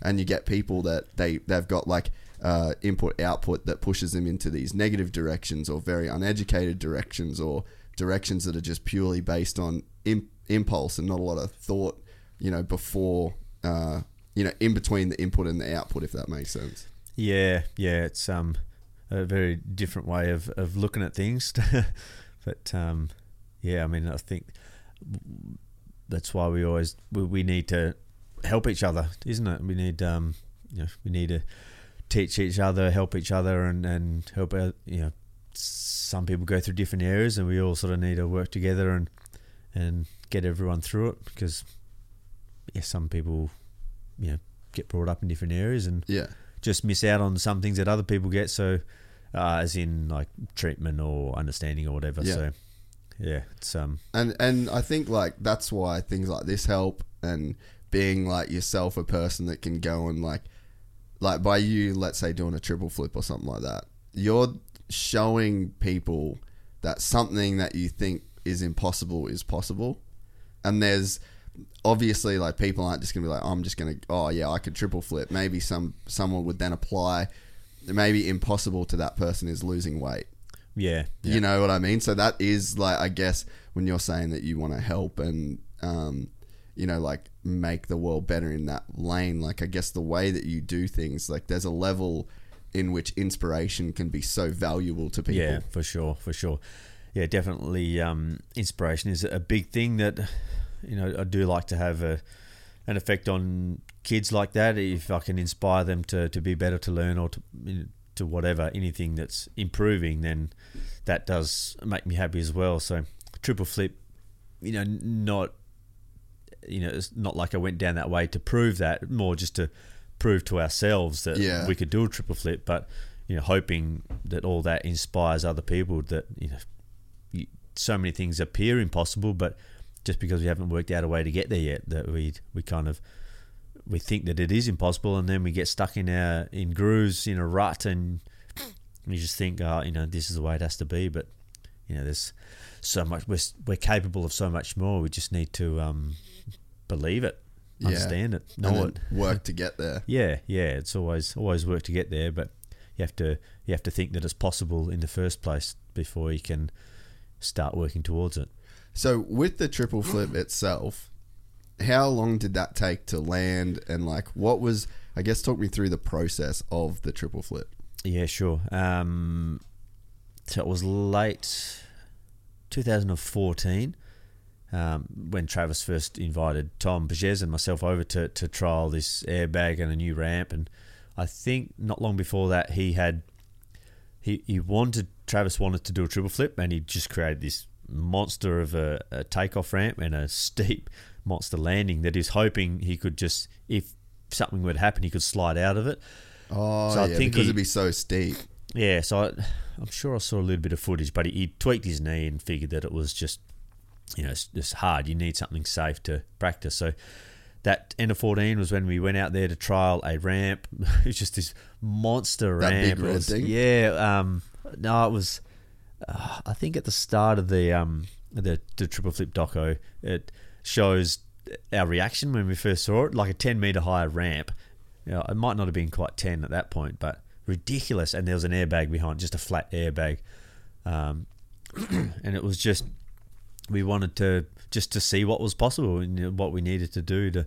Obviously, you wanted a triple flip done, but it was a bit of an experimental thing just to see what we could do. And um, ramp wasn't steep enough. Know, there was a, a lot of funny little stories in there about rock paper scissors, and you know, I lost rock paper scissors the first day, so I had to test the first ramp, and we're stepping back, and it's like takeoff ramp. It's like, oh, I reckon about third gear might, you know. Oh, nah. that, there, that's physics behind it, and if that's the edge of the airbag, and the ramp's here, I jumped and it was so steep, I was just air wheelie, boner air the whole way, and my back wheel landed right on the edge of the bag, kind of took most of the s- speed out, and then the front wheel dropped down and hit the dirt, and I've fallen forward and throat chopped myself on the handlebars. So um, got lucky, but we straight away had to steepen that up, and then so I think we had two weeks there, just had to steepen it up, steepen it up, you know, a few mods to even get some height, but we couldn't get any rotation. And um, Travis, um, we went home, and I know Travis put a lot more effort into changing ramp designs. I think we invited us back over early. Uh, sorry, it was late thirteen. It started, but it was all through 14, 2014 when we were we were going back and forth. So went over there for a, a week at some point and made a few changes and um, uh, basically a couple of guys there were making a wood wooden ramp that they could easily modify. Old um, Nate Wessel was just ripping things apart and changing it around and yeah, a few ramp designs. We didn't really get much closer, so Travis um, went home. Travis would work on different ramp designs, and then I think he got really close and um, reckoned he had the right ramp, so he got it made out of metal. But do this and this, and so he got the ramp that worked, got it made out of metal, and then had And him then do a couple it. of changes. Yeah. And we got out there and it didn't work, and oh, he was pissed, and we were a bit annoyed, so we had to modify it again. Took a section off, and it was just in the end, it was like seventeen ramp changes Wow. to find the one that um, must have, mm, must have been around August, September, or something in 2014 when we finally Nailed was- it. Yeah, we're getting two rotations on the way up, and I was just my technique was terrible. So Travis helped me a lot with that. What was wrong with your technique? Um, just to do two rotations is one thing, but to to keep to keep yourself in the right position to keep the momentum going was the tough part. Is I would you'd we'd get two rotations, say you'd be nose down at the top peak of the jump, and then you'd kind of deaden out. yeah, and then like momentum changes, like shifting direction, it kind of upsets your balance and everything. So um, basically, you had to um, once the ramps, once we hit the peak of the jump and started falling into that third rotation, I had to kind of drop back into it, lean into it, and almost pull for another flip, and that kind of you know helped keep the momentum going, or almost felt like it sped it up.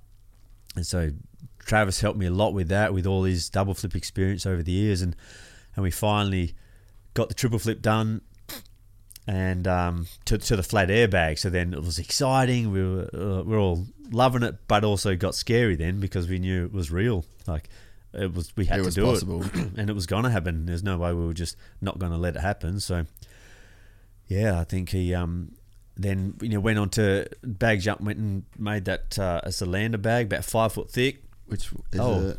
We got some photos up here. Uh, Fuck, that is big, dude. What's it like to Um, actually hit that ramp? Like in terms of the forces that go through your body. yeah, um, ask Trevor Jacobs. he, uh, he just did the old like fucking yeah. crumble. Yeah, so um, the ramp was there and, and Nitro was there, and um, I think we were filming some. I feel like we had.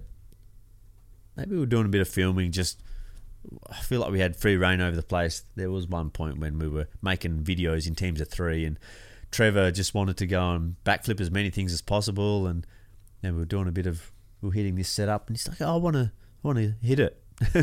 Travis is like, "Yeah, we've got a you know KTM 300 for you," and I think that's what it was. He just kind of just kind of left it up to him, and he just underestimated the G force as it, Mm. as it, you know, got into the belly of the ramp. But we were hitting it at it was 52 or 53 miles an hour at that point. But, you know, Wow. 80. uh, you know, Wow. nearly 85 k's an hour, and um, yeah, just heading into the ramp. Trevor's just legs sort of buckled a bit, and he's just shot off the side, and Oh. that's that famous scene of him like ejecting, and then there being one branch sticking out, and he's just pushed off that branch and pushed himself enough onto the airbag to land on the bag. Just yeah, and the bike landed up on the dirt, and everyone was in shock. Fuck, that's psycho, dude. but eh? um, yeah, so I mean, there was a fair bit of force, but yeah, do it if you could anticipate it, then yeah, yeah, So yeah. Had an idea of what you're in for. You could you could cope with it. Um, yeah, and so that uh, the landing basically click was onto that one, that third picture across. yeah. So that landing without the plywood on there is just a um, scaff. It might not have it might not have had that that top section, the top triangular, you know, forty five. Fuck me, So that um, take the ply off it. It's just uh, like scaffolding. Yep, scaffolding, flat top, and uh, you know it's just a metal structure that, that comes that um, I guess it's like walkway pathway that you can attach to the scaffolding. Yeah. So it was just that structure and an airbag lander that was um, draped over the top. So um, I'm sure there'd be some on there during training, but it's um, a five foot thick bag has all these nipples they call them that are folded down so you can land and it's like riding through boggy sand or boggy mud Yeah, yeah. you almost have to lean back and wrestle it but you, you could crash you could throw your bike and land fine but you could also land and ride out of it What? Go to the YouTube video, Rones. so um yeah If that the- which one? That one probably. That'd be just the dirt landing, right? yeah Ah, the, the the actual- pl- Fuck, that's gnarly, bro. Um, oh yeah, that's the airbag there, right? Yeah, click into that one. Top Sheehan moments. Here we go. This is Oh, what this is what we want to see, dude. That man, you've done some crazy shit. How was the chops on you? yeah I love that. they come out every now and then Why not, eh? Go forward to watch some. Uh, is that you on the back? yeah that was nitro circus um That's- over in europe somewhere Yeah, go back. Uh, You've got nine minutes of epic. Did you have to take the visor off your helmet? Oh, no, No, I think it was. You see that one? That was my first time I committed to Go the third back. rotation. And if you can play the volume, if you can listen to it, I see my position. I was kind of go back again, was- right? Tucked up Oh, underneath the yeah. bars. So Yeah. by that point, I was crapping myself and I was just trying to look back and committed. But that kind of ruined my rotation, and um, I didn't realise I drifted off to the right. Right, but How hard is that impact on that bag? the bag's not bad. But I nearly missed it. Then I was so close to the edge that it. Um, you know, all the air pushes to the centre, and you, the outside just kind of collapses. Yeah, crumbles. Yeah. and I was just chest straight to the ground and was just started coughing up blood. So I was- Really? I was, wrecked for a couple of weeks after that. Really? Um, yeah, so I filled up. Oh, dude. Yeah, that's a good angle. Dude, dude, dude, dude. That was my nearly died moment. That is really gnarly. Yeah, so my left my left shoulder was Wow, dude. Ooh, my left shoulder was weak at that point. About maybe thirteen. No, yeah, I think it was thirteen. So I had I'd um fractured a vertebrae in my neck that um X out that sound real quick, right?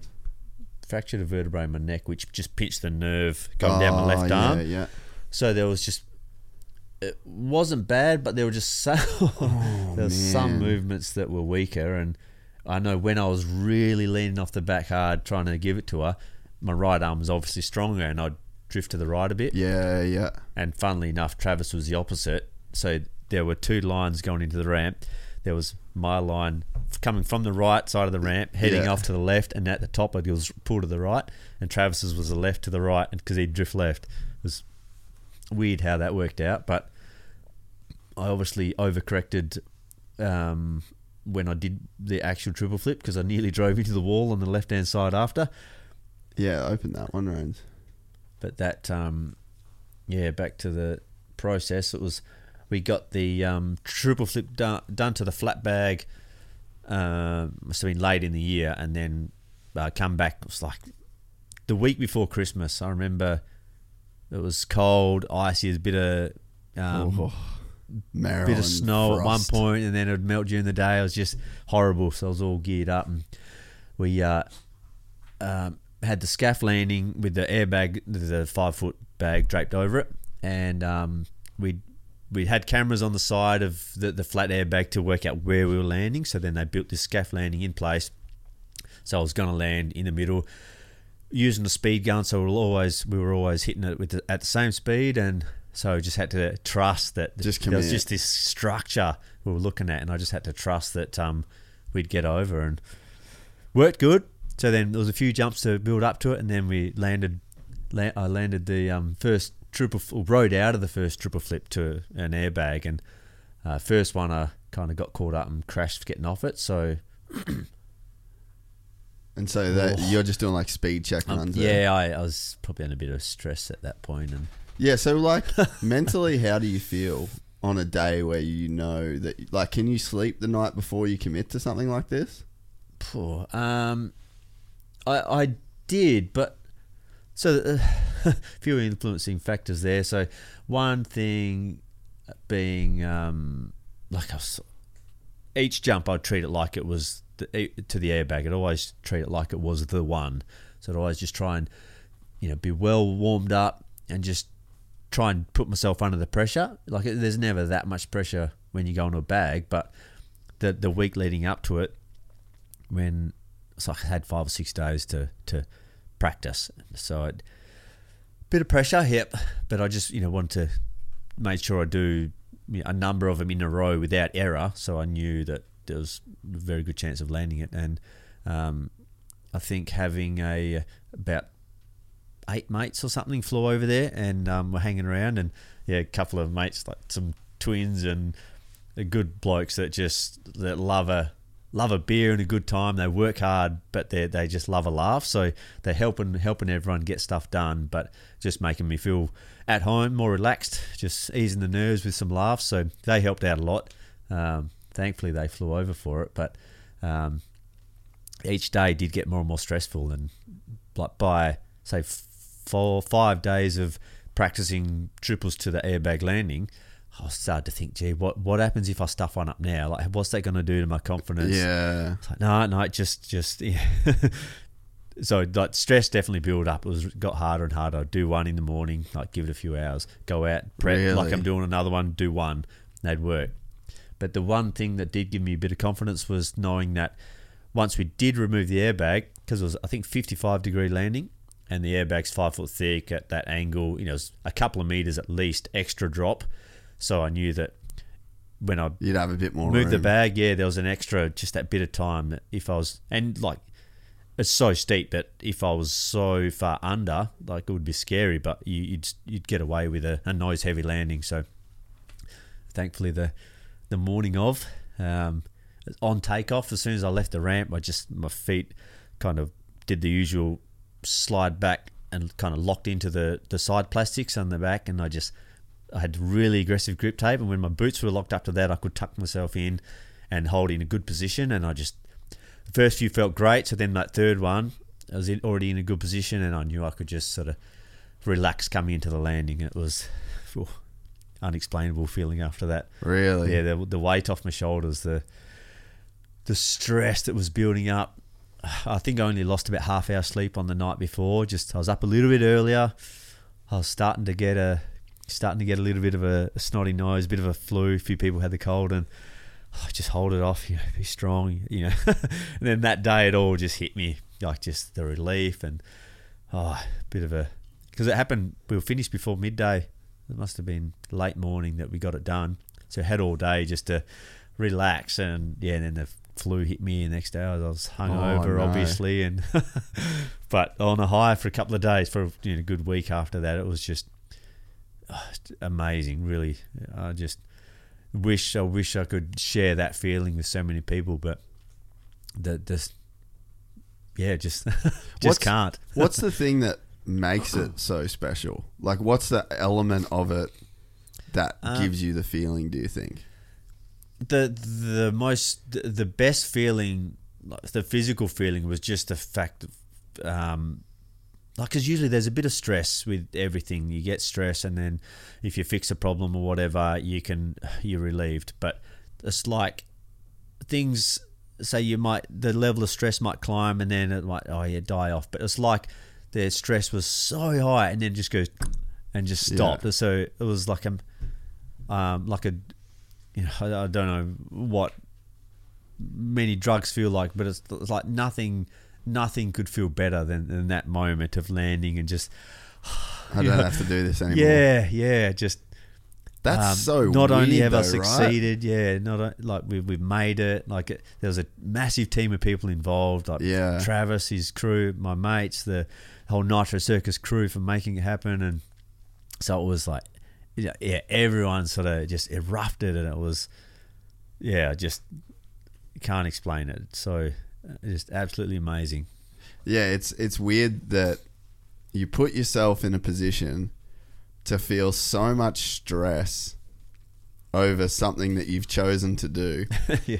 and the high that you get at the end of it is the relief of not having to do it anymore. Yeah, yeah, like That's uh, a weird thing to like put yourself in such a weird position to then give yourself give yourself that feeling. Yeah, yeah.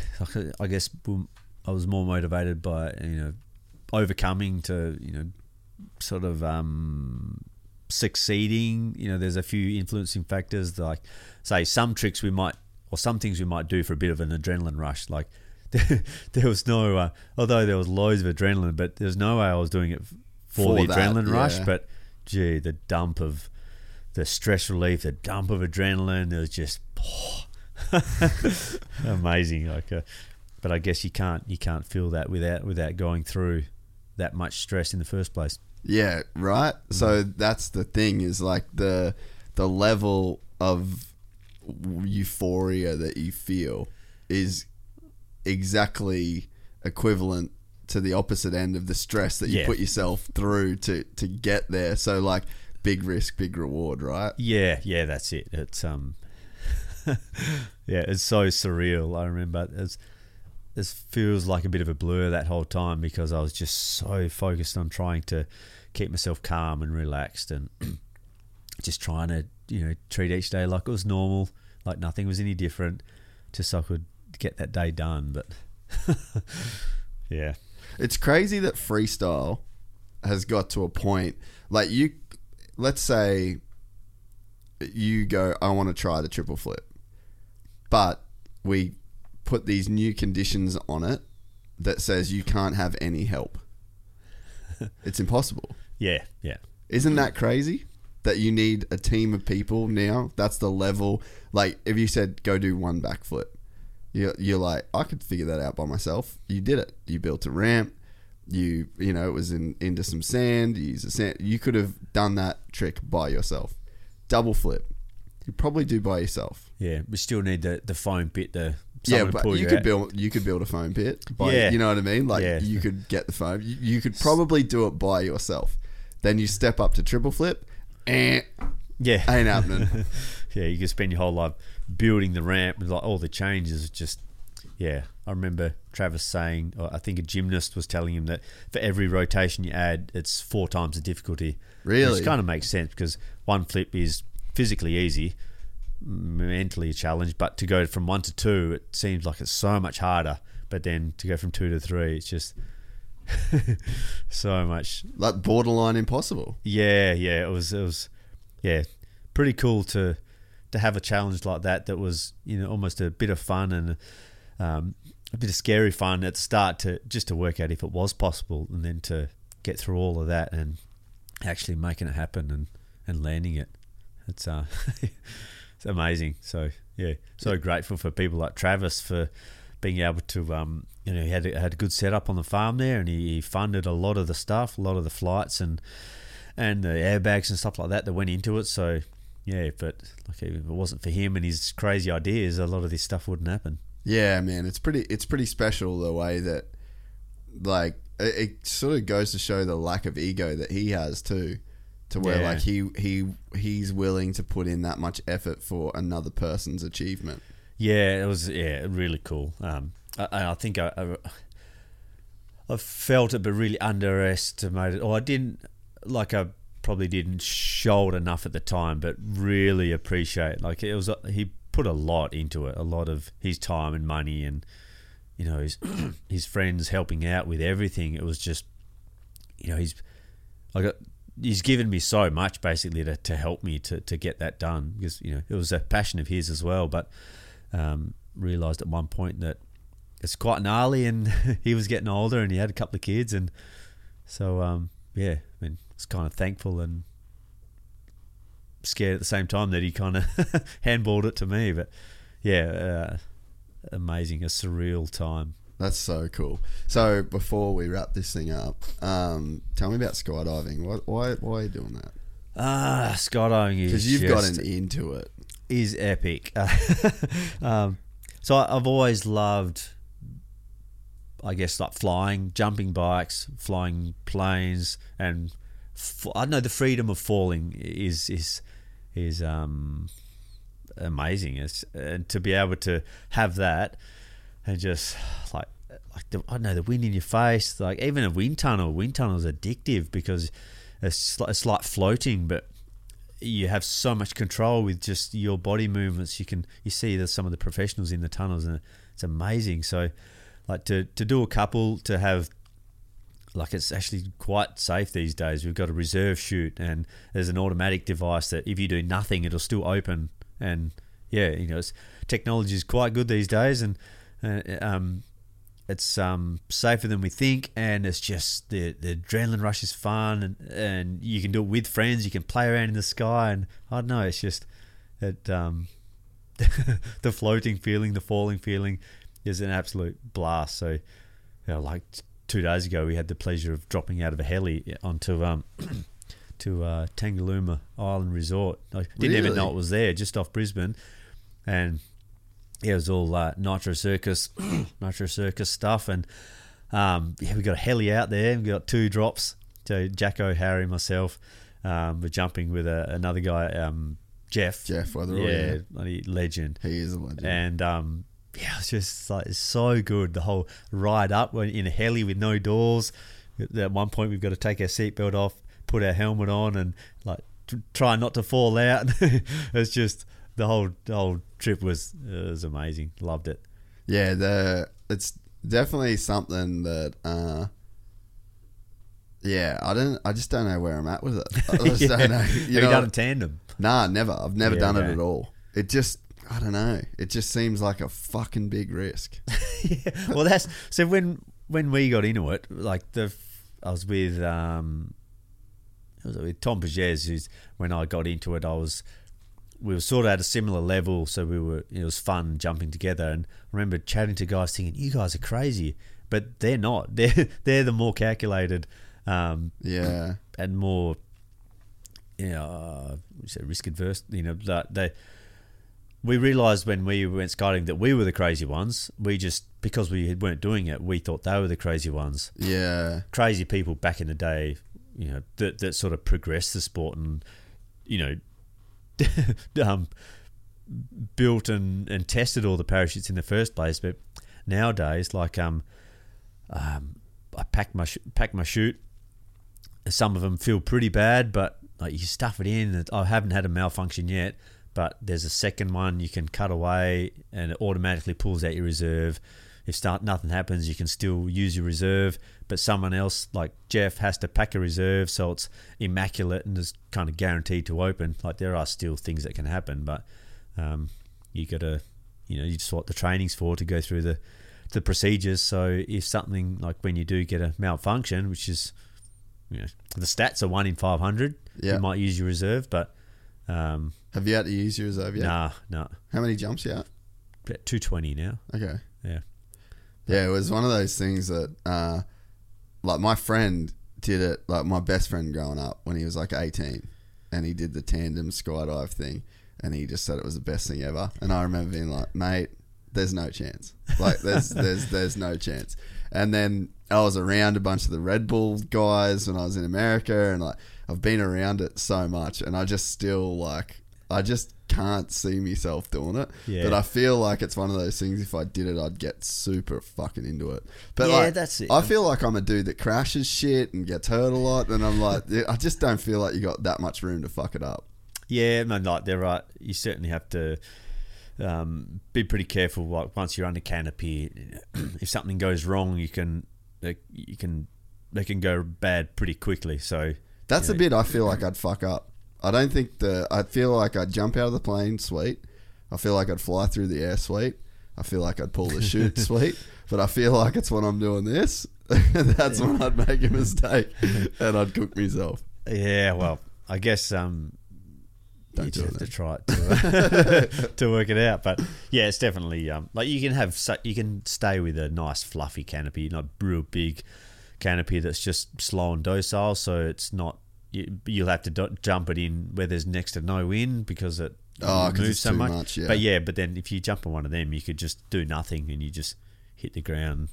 You might like like jumping off a couple of meters. It's, you, you don't hit the ground very hard, but if you want to get a much smaller canopy, then you have to start landing faster. And, and this, Yeah, yeah. Yeah, you need to and be- what what was the learning curve like for you? Like, it's obviously a thing that you guys really enjoy now. Because I, so I, what, I was kind of going with it before is like I sort of knew some people, that, but I didn't really have friends that did it. And now I've got friends that do it. Yeah. So like Bridget, Jeff, Top Dog, Harry. Yeah. You know Yeah. all those boys, boys at my gym that do it, and I'm just every it's around, and Yeah. I'm like, ah, fuck.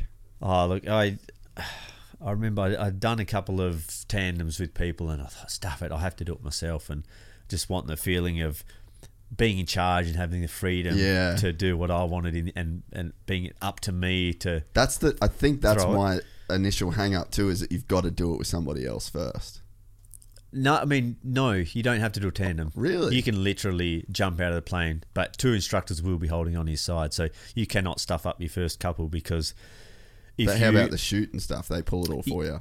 Uh, if if you didn't, they would. But Yeah. you would like even if you didn't control it, you'd just you know float down to the ground. But like worst case, on your first jump, you would just land off off track somewhere, and they'd have to go and pick you up. Oh, but yeah, there's after after a couple of jumps, like um, after the first couple of jumps, if you if it looks like you've got control of it, they'll start to let you go, and there'll always be an instructor right there to grab you if if you start to play up. But you have to practice your position to be in when you to throw your pilot chute out, and yeah, if you if some people do that, some people freeze and. And freak out when they get to that point. So I guess they're the people that either stop doing it or maybe better. take a bit longer to Yeah. to get used to that feeling. But um, yeah, they um they they're it can happen really quick. Like I, I remember, I just frothed off the adrenaline. I just loved every bit of it, and pretty quick to understand. You know, the Aerial body position, aerial awareness, everything like that, and so it progressed pretty quickly for me. Uh, some people might, um, you know, take a little bit longer, but taking longer is fine. It just means you're you're more careful. So, um, I understood after doing my ticket that that we were the risky ones because we're crazy. So Yeah. I have to, you know, like once I'm under canopy, just if I if I want to play around with stupid stuff, I do it while I'm up high, so there's time to Yeah. get rid of it and deploy the reserve if I need it. But yeah, I just have the fun up in the air and be careful down near the ground. Yeah, it's been really cool watching Harry and Top Dog and the boys get into it. And I'm friends with Bridget, and Yeah. she's obviously a fucking savage. Kills it. Yeah, Yeah. she's super gnarly that Yeah. chick. um, but yeah, and there's a pretty cool like community around it and stuff as well. Like It this is. this whole scene, like with that Byron place, is yeah, it's pretty pretty cool. It's it's like I'm looking over, I'm like, fuck. yeah, it is because I, I don't know if it's maybe it's because uh, only a certain type of person will go jump out of a plane and Make and a they- habit out of it. Yeah, and they they kind of mellows them out, and everyone's on a similar level. I guess it's like motorbike riders when people that love it all sort of usually get along together because everyone's mentally Mm. on the same level and has the same kind of passion. So, but for some reason, yes, skydives they always always seem like awesome people and just good chilled out guys to hang out with. Yeah. So before you get out of here, you've mentioned a couple of books. Tell me about tell me about your reading habits. Um, my reading habits aren't as good as I would like them to be, but I'm always trying to learn and trying to improve my brain ever since head knocks in the past. So, um, learning is crucial. So, um, be trying to read a lot more. Um, but basically, like uh, listening, an audiobook is a good one because I drive two and a half hours to Perth every time I fly out. So, um, like there's one that was it starts with why was one Starts It- with why. um it's kind of it branches off into marketing but also like why is in a purpose Yeah. behind what you do um one i'm listening to now seven habits of very eff- uh, of highly, efficient effective people, Yeah.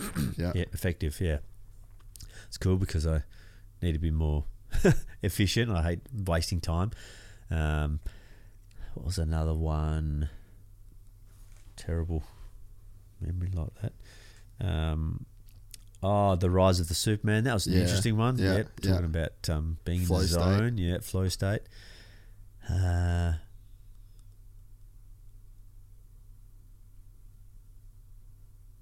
Yep, sure you can cut that bit out while I'm No, thinking. alright. You can insert the sound of my cogs turning. Yeah, yeah.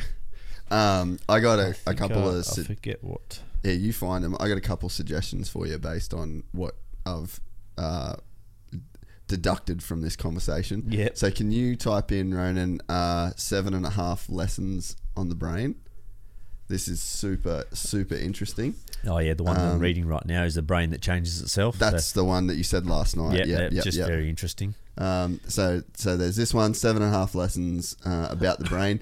This chick, uh, Lisa Feldman Barrett, I've read a few of her books now. Um, she's got another book which is super interesting called How Emotions Are Made. Yeah, um, okay. And basically, have you ever heard of like the whole triune brain thing? Like you've got the prefrontal cortex, and you've got the neocortex, and then you've got the um, amygdala or whatever, which is like the reptile brain. Yeah. So that was like the way that neuroscience was founded um, through, I guess, like Darwinism, basically. Um, and so that was all of the studies around emotions and uh, like concepts and things like that have been kind of studied with that lens, like through that lens of like the triune brain. And then they're like, oh, emotions live in the reptile brain. And then you've got the logical thinking brain, which is the neocortex, because that's the most developed in humans. So that must be why we reason and have right and wrong and emotion. Yeah, and yeah. you know what I mean? So this chick, Lisa Feldman Barrett, she is a research professor um, and a um, and a professor at uh, I can't remember the name of the uni, but it's one of the big universities, and she's got this huge research team, and she's a brilliant author. Um, but she's basically through all of these different studies, threw away like that old triune brain and tried to look at it more objectively and to see if there was like a new way that they could look at it. And what she's found is that that, that old way of looking at the brain, it actually doesn't fit with any of the studies um, that they're, they're doing now with modern technology. Yeah, right. So very interesting, and it talks about the way that our brains are more. You know, like what you said, the brain uses so much energy. So the way that our brains work um, more so than like that three, you know, triune brain is our brain is basically like a prediction machine. Yeah. So yeah. everything that you're doing, and there's so the it's so interesting. Like there's, you know, when you've seen a stick that looks like a snake. Yeah. Yeah. So that's a prediction. Yeah. So your brain has predicted that something on the ground that's long and curvy that would be near a rock at this time. You know what I mean? That's a prediction, and then you look there, and then your consciousness then gives it that it takes that form until you've got more information. Yeah, so right. where in everything's prediction first, and the reason why it's prediction first is because the brain is so expensive energy wise. so to get around, like the reason why we have got this brain that has been able to develop so um, much more efficient than any other kind of fucking creature on earth or whatever is the fact that our brain got way better at predicting and just like constantly dialed in these predictions and then develop language and then you could explain these predict so this book is fucking insanely interesting around right. that so there's yeah seven and a half lessons of the brain how emotions are made um, and then there's a book called conscious by Annaka Harris Yeah. Okay. and then she has just basically put in this it's only a small book but she's put in everything we know and don't know about consciousness super interesting and then uh, i haven't read the seven habits of highly effective people i've got it i haven't read it but um, a book that i would say like legitimately changed my life in terms of habits and forming good habits was uh, atomic, Atomic habits. Habits. have you read, read it Yep. what a fucking book that is. Did you like that one? Yeah, it was pretty good, and I, I like how uh, oh, you touched on it a little bit then, but how um, your brain tries to be more efficient, and so it, like how we form habits to, so we don't have to think, Think about it. so much stuff. So yeah, it is interesting, Yeah. especially when you've got bad habits or you want to change habits. It's great- yeah, and the one. the thing that I took away the most from that book was that whole like uh, aggregate gains. You know that if you do something one percent better every day, the compounding effect, and it's crazy, man. Like you look at that um, the that graph that he shows in the book. Or did you do the audio book? Um, Go to atomichabits.com for a sec, Ryan. no, I did read it. Um, there's these graphs. I see this shit everywhere now.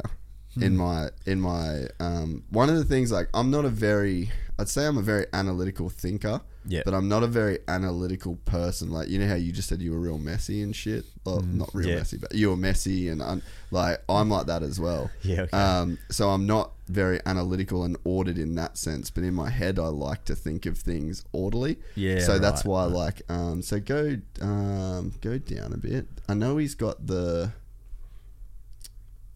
Oh, I know he had the some resources on his website a bit, but that graph anyway, it's like it goes along. Uh, There's the oh no, that's the habit. Keep going down. There's keep going. haven't actually looked on this. Anyway, the the way that it works is he he runs this mathematical equation of if you get uh, if you make a one percent gain over um, X period of time, you see it the at the start it's a very very very flat line, and then it ramps up, and at the point that it ramps up, it almost goes vertical, and that is a mathematical equation based on getting one percent better. Yeah. Every single, that compound interest. Yeah, uh, effect. compounding. Yeah, it's it's a powerful thing that we and it's real. underestimate. Yeah, Dude, I could fucking show you my iTunes analytics. I could show you my YouTube. you know what I mean? Like you just go and you go and you go. Don't feel like you're getting better for so long at something. Stretching is another thing where I've felt the same Yeah. gains. I feel like if you measured certain stretches from when I really started getting into stretching to now, that'd look very similar to that curve. Yeah. So like I just that clicked in the way that my brain thinks. I was like, I want that curve in Yeah. ev- in everything. I just and it's not hard. It's just one percent. Yeah. every single day, but it just requires showing up. And you'd see that. You know, you'd see the same thing in the gym. You you, you see that style of of progression everywhere. So Yeah. but yeah, that's Yeah. cool. You've read that one. That was one of the ones I was gonna recommend Yeah, as well. it's interesting. I feel like there's a few more in there, but I can't remember what they are. No, Actually, there's another good one. Um, no, sorry. Give us a minute. What's it about? Um, more finances, but just like a general, you know, so people have barefoot investor. Yep.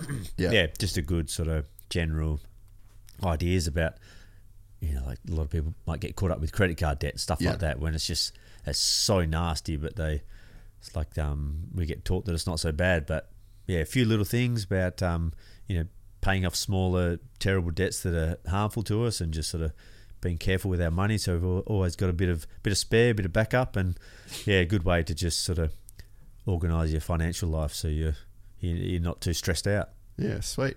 Well, Josh Sheehan, three hours, mate. Beautiful. How was it? Yeah. we went everywhere. Yeah, yeah. It was. Uh, I th- I had when I got here, I thought you might have just had a number of questions that you wanted to ask, but No. mate, just freelance. Yeah, yeah. all you over were, the show. Yeah, you were like, oh, you know, you asked your question. I was like, there's no questions. This is Yeah. just you just get in and you roll for a few hours. Probably missed a bunch of cool shit that we could have talked about. Probably talked about a bunch of random shit we probably would have never talked about. yeah, But uh, yeah, that's how these things go. So that's it. Anyway, um, good luck with everything in the future. You're Thank welcome you. back in here anytime. I'll see you in a couple of weeks Yes, look forward to it. when we cross the Nullarbor. Yeah, I'm pretty excited to be yeah. honest. Get excited for the eighty mile straight. Yeah. eighty miles of nothing but straight. Who the fuck built that road? Well, why why not build a why build them curved when you can build it straight? Oh yeah, all about it, all about it. But who was the guys? What they must have been some hard fucking men, I know, I know. right? actually just recently we went down not quite to the the Nullarbor but along that southern coast there's the old telegraph line Yeah, and um, yeah there's a bit more history that I didn't really know about but there's all these stations where they're sending telegraphs back and forth that all had to go through these through these, through these places so pretty cool if you got the time to stop in at places but you know maybe later in life when we've got a lot more time yeah, true. check eh? out these places Do some exploring. Yeah. Well, Josh Sheehan, beautiful I enjoyed it, mate. Thanks Thank a you lot. so much, and uh, yeah, see you in see you in a couple of weeks. cheers look forward to it Perfect.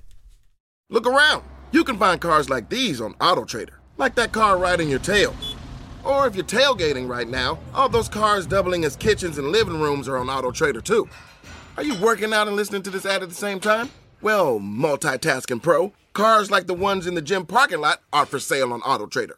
New cars, used cars, electric cars, maybe even flying cars.